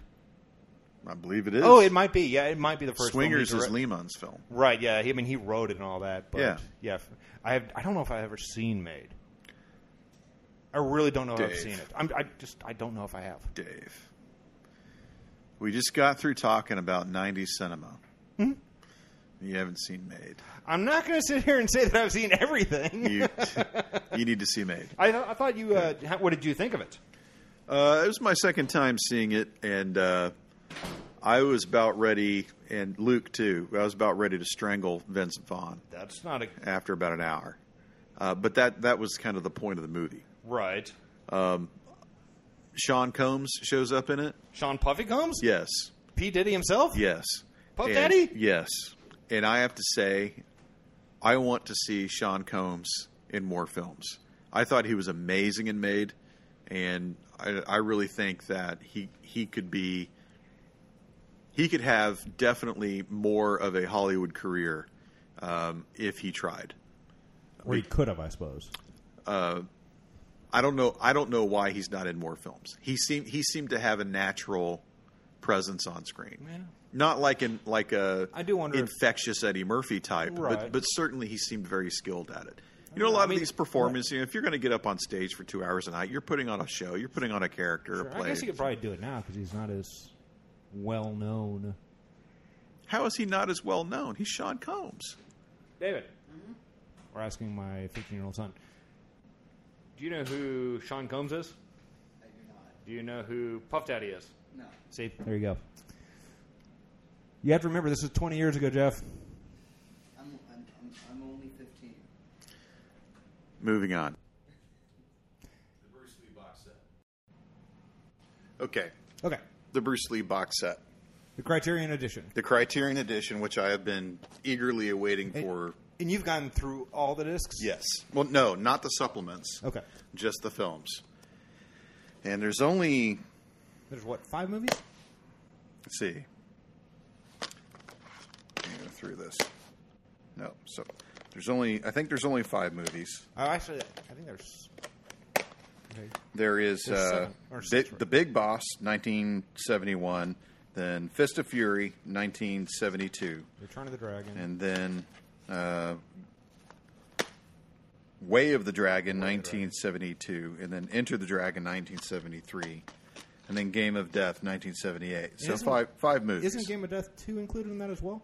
Is a bonus? no, it's not, and I didn't even know about it until uh, Luke found it on IMDb. I think, for some reason, double check, I think Game of Death 2 is included. I think. I mean, I, I could be totally Well- wrong. You own it and I don't. It's possibly on the one of the supplement discs That's what I that I, thought. haven't haven't gone into yet. Okay, but go on. So, have you seen Game of Death too? I have not. I just I, I, I thought I'd seen that it was and being interested just from the Curiosity standpoint. Well, we we ran through them all. I believe it. and except for the supplements. And uh, the only, let's see, the only Bruce Lee I was exposed to up until now, of course, is is Enter the Dragon. right. The, the director's cut that came out on DVD, which apparently has uh, six minutes of of Lee that no one had previously seen. And once you find out what scene it is, it's kind of amazing to think that that film didn't have that footage in it it's him philosophizing in the beginning about being being a martial artist and what Well, you I'm want not to do in surprised that wouldn't be training. included at all, actually. Yeah, it was it We're was there for kind the of kung fu shocking it fighting. wasn't in there. Yeah. Um, and then I, I saw a documentary, I guess it was around 1980, 81, is when it was made. I don't know when I saw it, but it had people like Chuck Norris and Kareem Abdul-Jabbar talking about Lee, and and I was telling Luke about it about how uh, he had to leave Hong Kong, like he couldn't. e, Everywhere he went in Hong Kong, there'd be some some guy out in the street tapping his foot three times, which was the challenge, and Like, Lee "Yeah, would I have to wanna get fight into you." a fight with him, Right. and then kick his ass and throw him into an apple cart, and go. And he couldn't go anywhere. Well, don't forget his hands were registered as lethal weapons. that means if he kills you, then he could go to jail. Horse shit. Anyone who kills anyone accidentally goes to jail. It's called manslaughter. anyway, so uh, over the arc of the five films that we watched, Uh-huh. I actually saw a growing actor. Okay, I, I saw the the professionalism of. sure. Uh, now we forget, of course, that he was acting for ten years before he ever Yeah, with headlined. uh, he was in Hollywood a lot. Yeah, he was in all. Was it uh, uh, Green Hornet? Right. Yeah, He was for a KO, whole year. Right, and then yeah. Okay, but go on.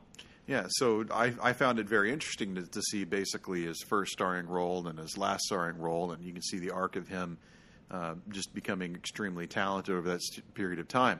That's separate from his fighting style, which was crazy. Uh, you- you talk about an, an individual fighting style just as catered to his personality as, say, Jackie Chan's was, Right. and completely Very two different different. actors, two different fighting styles, two like kung But it fu is really not worked kung with fu. personality. Uh, yes, and I think it was the the first one we watched, which was I think Way of the Dragon. You talk about speed. That guy was fast. Yeah, he was kind of quick. I couldn't believe, almost to the point to where you were actually thinking, are they, s- They must have sped the speeding film up, up. camera? But Right. I don't think that they were. I think literally the frame rates just couldn't catch him. He was so Right. quick. You've seen camera pans, particularly at the what's the standard industry rate? Is it 24 frames per second? I believe so. Mm-hmm. I think it's what it is. And things blur, like on screen, they just blur. 'cause It's just not Which is a real problem with like the new TVs that if they don't have the blurring on, it looks freaking weird. Right. Yeah. And and uh, I like uh, what Peter Jackson's trying to do, which is to to do the faster frame rate. I don't remember if it's 36 frames per second I- or I 48 didn't like frames that per at all. second for I the found Hobbit that or something so like that. distracting, I couldn't believe it. But go People, on. yeah, people find it distracting, but then, then when the camera pans across an action scene, then you can actually see everything. Right, but that's not the way your eyes really work. You prefer things are blurred. Well, I'm not wearing my glasses right now, but no, no. I mean, there. Go on. I am getting off topic. Yeah, I again, don't yeah. wanna do We'll that. we'll do more research. Right. We'll revisit that later. But Lee, Lee was just extraordinarily fast, and and particularly by the by game of death, uh, which you're going to have to go through and watch all of these so we can have a more in depth conversation later. If I remember correctly from from the booklet that came with the Criterion set, he, they shot 30 minutes of fights and never got to finish it because he passed away. Mm-hmm. And then they edited that 30 minutes down to 11 minutes or 12 minutes of, of two fights. And they used that as the finale for the film of Game of Death. And those are fan, huh? Oh, three fights. three fights. Three fights. So that's the finale of Game of Death, and you can really see where Lee was going with that film. Yeah, 'cause if Just- I'm not mistaken, wasn't he supposed to go up a pagoda with five levels, and Yes. each level was going to be a different fight style? Right. Yeah. Okay. Yeah, and um, and that was yeah, and that was effectively was going to be the the finale of of the film, and it was going to be the last half hour. They just they just didn't have that much. At least Um, they had that. At least, at least they have that. Um, we can talk more about it later. I encourage you to watch it, but I, I, I don't remember growing up thinking of Lee as an actor. No, that's certainly not. Yeah. Right? He was a kung fu guy. Yeah. Uh, now Lee to me is an actor. Like Okay. you can actually see him, you, you see Perform. his, hi- yeah his talent and and it it, it seems like such a, a missed opportunity where you have someone kind of like Sidney Poitier was the the leading vanguard of the African You American call him acting community. Poitier. Yeah, Poitier. Isn't that not his name? Poitier. Po- There's no Poitier. N. Po- Poitier. Poitier. Poitier. Portier. There's no N. There's But go no. on. There's not, point. Poitier. It's there's it's P O I point T A. All right, go on. Right? Is that not? Go on. We're again. We're going off topic. and It's Poitier. my fault. Pronounce it again. Portier. Poitier. Sydney Portier. Sidney Poitier. That's the way, the way I pronounce it. That doesn't mean I'm Okay. right. All right. He's a great actor, Yeah, Poitier. Sydney. We're gonna call Sydney. him Sid. Sydney's great. Sid. Bruce is great. Sid kills it. What what I was saying was it would have been awesome if Bruce was able to do with his career what Sydney was able to do. Sydney Right. Poitier became a, a great director. Yeah, Ma- absolutely. Put out some awesome films like Stir Crazy is like Stir Crazy to think of as a Poitier film. But Yeah, it doesn't make sense. no, it doesn't. But Shoot to Kill is awesome. Okay. That is an awesome, just I don't think I've seen that. hard It's the one with him and Tom boiled, Berenger. fed film. It's the one with uh, Isn't it him and Tom Berenger? Tom Berenger and Yeah, I thought Christy that. Alley from Cheers. Kirsty. It's Kirsty Alley. Did I say Christy? yeah, I, I guess I'm going to be that guy. I'm So sorry. w- it's not Christy. No, it's Kirsty. Kirsty? Kirsty. Kirsty. Kir- Kirsty. Kirsty Allen. Yes. Okay. okay. Again, Kirsty this is Poitier not is relevant. in- It's my fault. That's, that's all And right. I suck. That's fine. That's Okay. But Shoot to Kill is awesome. So it'd be uh, Bruce had Bruce Lee had written a script Mm-hmm. and he was choreographing his own fight scenes. Like the next step for him was to be a director. right. So it would have been awesome to see Well, him. wasn't in Game that. of Death originally going to be his I directorial think that was debut? going to. I think that was the one was going to be the one that he was going to That's what direct. I yeah. thought Yeah. that I read somewhere. Yeah. So watch those, and and we'll get back next time. What? Okay. Lu- Lucas spelled it out: P O I T I E R. Poitier. Yeah, that's that's So when I originally said it, there was an you said, N. Yeah, you were saying Pointier. Poitier. Okay. Not. It's. It is definitely not Poitier. That's what I thought. Yeah, it's Poitier. Oh, uh, one thing that I forgot about before we when we briefly mentioned Sydney Uh-huh. was Sure. there's this there's this great book called um, uh, "The Year That Hollywood Changed." It was about 1968. Okay. and it went through Bonnie and Clyde and Hello Dolly and Old Hollywood, that and then Wild New Bunch, too? Hollywood, the Wild Bunch, and um, Bon. Um, I already mentioned Bonnie and Clyde was the other one I cared. Doctor Doolittle and what a catastrophe that was and then they they brought up uh, guess who's coming to get to dinner Mm-hmm. and bringing Spencer Tracy out of retirement and doing that whole thing, and it was this sort of it was this almost laughable behind the camera scenario going on where film effectively has very challenging obviously in the age of before digital. I'm trying to frame this into words. They had problems with Sydney on on screen and how his skin color showed up in Oh, okay. in in color after Right. the fact.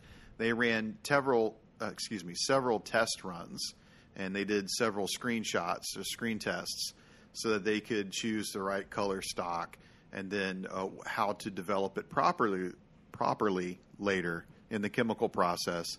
And they were just having a one hell of a time doing it because of the complexion of his skin. Because let's face it, up to that time, Hollywood had not had a whole lot of successful leading black male actors Not that I think or, of or, them. or, or of any any minority types in in which they could successfully color photograph. Sure. And most of uh, Poitier's films up to that point were uh, were black and white films where Yes. that you just didn't have that same That's challenge. racist. Right. So they were they were actually struggling to come up with uh, the the correct color correction, and they were struggling to to to get this timed right and are on a schedule and so forth. And this was supposed to be like one of these amazing uh, breakthrough films in, in terms of um, uh, destroying a boundary or breaking down a boundary. And at the same time, they've got uh, these meetings um, in the studio about okay, well, if we lighten his skin tone, it will help the color correction process. Okay. And then the director saying, "Do you do you understand what you're saying? You're trying to lighten his skin color. The, the entire purpose of this film is, is to e, is, is to be more equitable." Mm-hmm. And, and to, to break through the color barrier, and you're actually telling me to lighten his skin. like but I'm they- not going to do it. I don't. They, don't- I mean, that was purely from a, a technical perspective, Right, right? it, it wasn't And being cost done as saving, a uh, right, you right, know? right. It was one of those where it's like they're not trying to turn him into Ricardo Montalban. that's that's an apropos You know. point. Yes, right. But I understand. Yeah, I understand. It, the irony is the irony pretty is you're thick. trying to It's like, whitewash wow! a black man Yeah. into making a film about a black man Right. breaking through the barrier. If we make it lighter. It's a lot easier. Right. uh, It is pretty It's like, comical. that's well, isn't isn't that kind of our society. We just make it a little bit whiter, and then everything's fine. I- India, India has a huge problem with these whitening creams um, because India has a, a color scale just like the the United States does, and they they sell whitening creams, and they're trying to get darker Indians to to use them. And There's a Right. huge backlash in it right now. And Right. then, then you get into notions of Michael Jackson and bleaching and surgery and all of that. Right. I just thought that was a, that was an interesting It is. I mean, it's, it's definitely comical, right? It is. absolutely is. And, and to think that you would have to do anything to make uh, Sidney Poitier any any better of an actor, like the, he doesn't need it. He doesn't need Right, it. but The guy it, is- again, though, it's not that that wasn't that wasn't the, the, way point the way you're of- saying it, it wasn't like to make it more palatable to the general audience. It was like, how do we save money? How do we make this work? Right, Right, right. So So- they were having technical. Right. It's like, difficulties. look, we're just trying to make this work. It was, it was an interesting page. Oh, it and a is half that. on It is funny. Yeah. I mean, it's inherently comical as all get out for sure. for sure. But you know, I haven't seen that in forever, and it's just one of those. I need to go back and watch some more of those uh, Tracy Hepburn movies because, like I said, I think uh, um, Bringing Up Adam's Baby. Rib is the only. No, that was uh, Catherine Hepburn and um, Cary Grant. Cary Cary, Grant. Thank you. It's like my favorite actor. And There's brain locking, but it's. Grant's your favorite actor. I think so. Yeah, I think Cary Grant is my. What's your favorite favorite Cary Grant movie? actor. That's the problem is I can't come up with one. There's like 15. You Not know, gonna get North in. by Northwest, um, Philadelphia Story, His Girl Friday, you know, Bringing Up Baby, Arsenic and Old Lace. Charade. Charade, exactly. Um, what's the one that I'm? Uh, if, Angels had wings. What is that one? Uh, the Howard Hawks movie. Oh, Uh, Yeah. I'm just totally blanking. I mean, he was tremendous, you know, and he had a lot of style. He was definitely suave and the boner. Yeah. Uh, I've got a final thought before we can sign off. Oh, okay. Um, I I'm recently reading um, Peter Bogdanovich's book, Who the Devil's Who the Devil you're, Made It. You're a big Bogdanovich guy. I read a lot of his stuff. Not a criticism. um, it's just an observation. I, I haven't I haven't seen too many of his movies. that is really ironic. That's I'm- more ironic than trying to lighten Sydney's skin. yeah, well, I'm as as he is a film historian and a film documentarian, I really appreciate the man's work. Like Mm-hmm. Sure. he's given his life into understanding film as an art form. Mm-hmm. Just as a director, I just I'm just not. I'm not in like You're I've just not seen compelled Mask to and- watch him? No, no, I didn't like Texasville. I'm not a big fan of Last Picture Show. What about uh, what's his? Never saw Paper Moon. What's the screwball comedy he did with? Uh, They all laughed. no, I can't. I don't have my glasses. I can't. His see. Girl Friday. No, that's You've never seen His Girl Friday? It's uh, Howard Hawks. Yeah, it is Howard Howard Hawks, Hawks. yeah. No, that's not the one I was thinking of. Um, I think it's Angels. Uh, uh, God, something with I'll- angels and wings. Something in Angels and Wings, and it's a male airplane thing in China. I think. Hmm. Yeah. But okay. Um, what about it- no? Um, Anyway, uh, the the one Bette he did Midler? with uh, Kristen Dunst about the the Hearst uh, inc- incident, uh, the cat's meow. I really enjoyed that. Hmm. But other than that, I'm I'm not like a right. I, I just don't prefer his films, which is You- ironic. You Considering like his writing, just not his. I like his writing. Uh, he wrote a great book on Orson Welles called "This Is Orson Welles." Uh, that was shortly after he died. Anyway, so I was reading this book, which came out uh, about 20 years ago. It's hard to find in print, so I had to get Tin- Kindle book. I'm not big into Kindle books. I Right. don't like digital media, so I'm, I'm trying to. Uh, I'm just parceling through it a few pages a day. But there was this very very interesting take in it where he was talking to Alan Daly, who was one of the first filmmakers ever. Started his career, I believe, like 1908. He was actually a an engineer, an electrical engineer, and got into it on the lighting side before before he became a cinematographer. And then he got into screenplays. Then he got into editing. And everyone back in those days, here's the next note, which is only angels have wings. I think that's it. Yeah. Yeah. It's totally brain locking. It's embarrassing. So in the in the early days, everyone who worked in film had done something before because film was so new. Right. That just only makes sense. Everyone had previous careers. But the interesting thing that he told Bogdanovich, in which Bogdanovich claims that he remembers because he had seen films earlier, was when they were when they were made out of silver nitrate and they were actually really using silver in the film. Uh, and there's at some point, I believe it was the late 1930s or, or early 1940s, they stopped actually using silver and they were using a substitute in the nitrate. But before they stopped using that additive, uh, the film actually would glow Okay. on screen.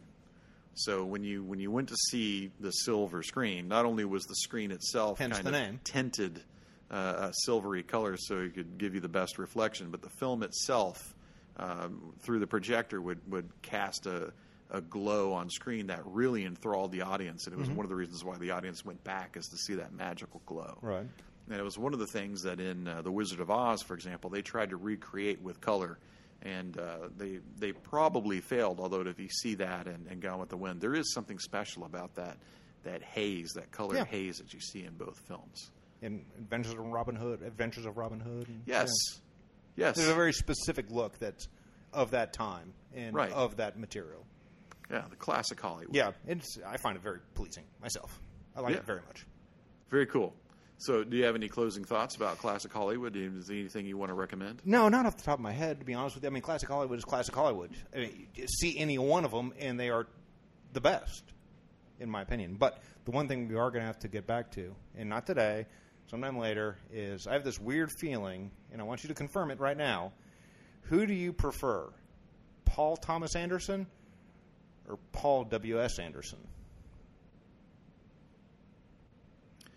Dun, dun, dun. Okay, PTA, as Um, Right. he's famously referred to as. We are? Yep. or Paul W. S. Anderson. Mm-hmm. I'm gonna have to I bet you go with the latter. You're gonna have to give me some films of Paul W. S. Anderson. Event Horizon. Um, Shit. What's the name? The uh, the uh, he was married to Jovovich. Um, the Miljovovich? yeah, the resident. I Evil. instantly like him. yeah, I suspect that's the, yes. Yeah, She's born like a week after me. We're the same age, So we're gonna have to revisit that. so we were destined to be together. Um, even though she was born in Ukraine. It's okay, never would have worked out anyway. She's got a red hair. Let me let me pull up the IMDb so I can look at his films. Because you might be the only person on the planet who I believe authentically would fall on his side. Paul W. S. Anderson. Yeah. Anderson. Paul W. S. Anderson.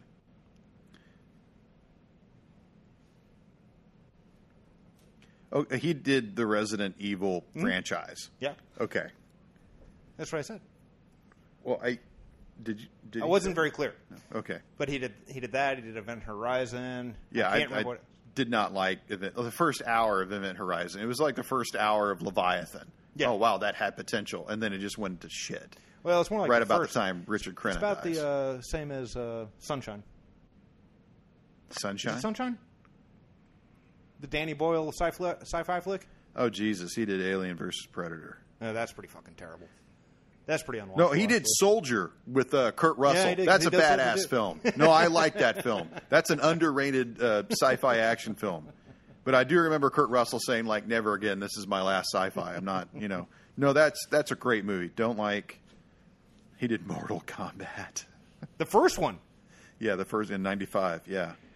No, I, I like Mortal the Kombat. I like the Dun, dun, dun, Resident dun, Evil dun, dun, films. I mean, I went to go see Resident Evil uh, the premiere weekend. I think was one of eight people in the theater, and I I thought that uh, Jovovich is not an, an actor. She's she's a model, and she got into acting because she looks pretty. Because Richard Linklater said, "Let's throw that girl into this ensemble cast about Right. kids in the '70s," and she really stands out uh, because of her looks. And then she had to act on the fly. One of the best things that I've seen her do, not by by Paul Anderson. He did Death Race, too. Yeah, I saw Sorry. that. Yeah, with Jason Statham, that was shit. Yeah, I like I don't- that terrible movie. great, great concept, but I prefer the first Death Race. Okay, go on, though. I the one with totally, Roger again, Corman and uh, ruined your, uh, David Carradine. And Sly Stallone. Yeah, Sylvester Stallone's in it as good. Yeah, but he's I think he's billed as Sly Stallone. Yeah, because Sly. because he's sly. Um, anyway, like I, I thought, um, um, she was in a film that I, that was really good. Mel Gibson um, was in it. It was very strange. The screenplay was written by Bono and The Edge. It was called The Million Dollar Hotel. Oh, I've heard of this. Yes, and you, you talk about a concept that's interesting but does not work. Right, but at least they tried. But They they tried very hard, yeah. And, and the, the the Jeremy Davies from uh, Saving Private Ryan, he played the Yeah. Mm-hmm. interpreter, and then he was in the remake of Solaris under Soderbergh. Right. Very good actor. He was in it. It was basically this uh, this hotel where every every relative who couldn't afford uh, mental health for their family members dumped them in this hotel and left them there. Hmm. And that's why. And so it's called the Million Dollar Hotel. So all these people have just different emotional issues. Which is very sad to think that we treat members of our society that way. But regardless, Well, that's a movie. she was in this. those hot- people treat those people like that. I take care of all the crazy people I know. Go on. I just hope they take care of me because I'm the crazy one in my household. Isn't that right, Luke? Yeah. So anyway, that was that was an interesting film. Uh, That's one that, as far as her her acting abilities, it stands out. Uh, Resident Evil, I thought she made some very like brave choices in terms of her acting career. It's not easy to say I'm going to be an action like I'm known for being this pretty thing, but now I'm going to be an action star. That's a career leap. So she tried very very hard to do that. Yeah, and that's kind of what she's been doing. It- right, and she, I think she's been doing it very successfully. I mean, she was married to Luke Besson for I don't know five or six years, was? and he tried to turn her into this like enormous international star. And I would say largely it failed, although uh, everyone is going to remember her in The Fifth Element. Right, so I don't I think mean it that's so. It couldn't. but have failed. it didn't it, it didn't convey into this in, this enormously successful Ange, jo, Angelina Jolie like career is what I'm Right. saying, right? Um, mainly because of the messenger, and the, the messenger just absolutely flopped, and uh, I'm not exactly sure why. That was the Joan of Arc movie, Oh, I vaguely remember that. right? now. Which which had like Dustin Hoffman in it, which was like confusing to everybody. Like, why is Dustin confusing to me Hoffman now, in this yeah. movie? Yeah. Um, but regardless of it, uh, the career arc that she did for the Resident Evil movies and how they they tie in together. I'm not the Resident Evil expert. My brother, believe it or not, he's the Resident Evil expert. He's got them all, watched them all every year. He could I- probably be more informed on this The Resident- particular topic, Then- but but I, I do like his those six films. Right? So, going back to the original, who do you like better? I, I do not care for PTA. That's the Um, thing. It's like I, I, do not- got to hear it. It's like do do you not like care Paul for W. S. PTA. Anderson more than Paul Thomas Anderson? I just I I don't see anything We're not- likable we're in not- his films. You're. I nah. Okay. Um. I think we should be done because well, this will. um, But you're not going to ask me about Wes Anderson? Well, Wes Anderson's great. Yeah. Everybody loves Wes Anderson. Well, I, I don't know if that is particularly true, but I, if, you- if you're going to You don't like Wes choose one of Anderson, the I don't wanna Andersons know Mm-hmm. out of you. those three, like I, I love Wes Anderson. I love his movies. I will sit through his films. Uh, I find his idiosyncratic nature and his quirkiness It's charming. just absolutely charming. Charming is a very good word for it.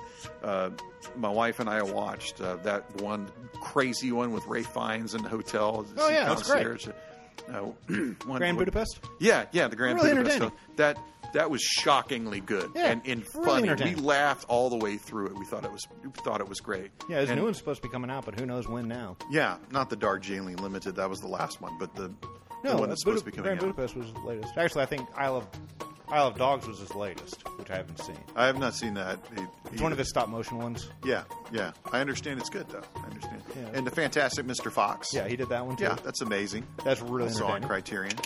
Yeah, I've got Rushmore. I like Rushmore, although it's not like stellar. Rushmore's pretty darn good. And you know, For first film, or you no, know second. who did the production design on uh, Bottle Rocket was Polly Platt. That yeah, I think I did know that. yeah. And she's quite well known and talented. Yes, yeah, and she, she's getting a little bit more Yeah, a little bit. uh, known now that the podcast's coming out every other week. But anyway, I just wanted to end on that note, and thanks That for works. bringing up the the Anderson trifecta. we'll, we'll definitely we'll definitely revisit, and I'm going to show up with some homework. okay, All right, man. we'll do it. Thanks Thank you very very much. much. Come by.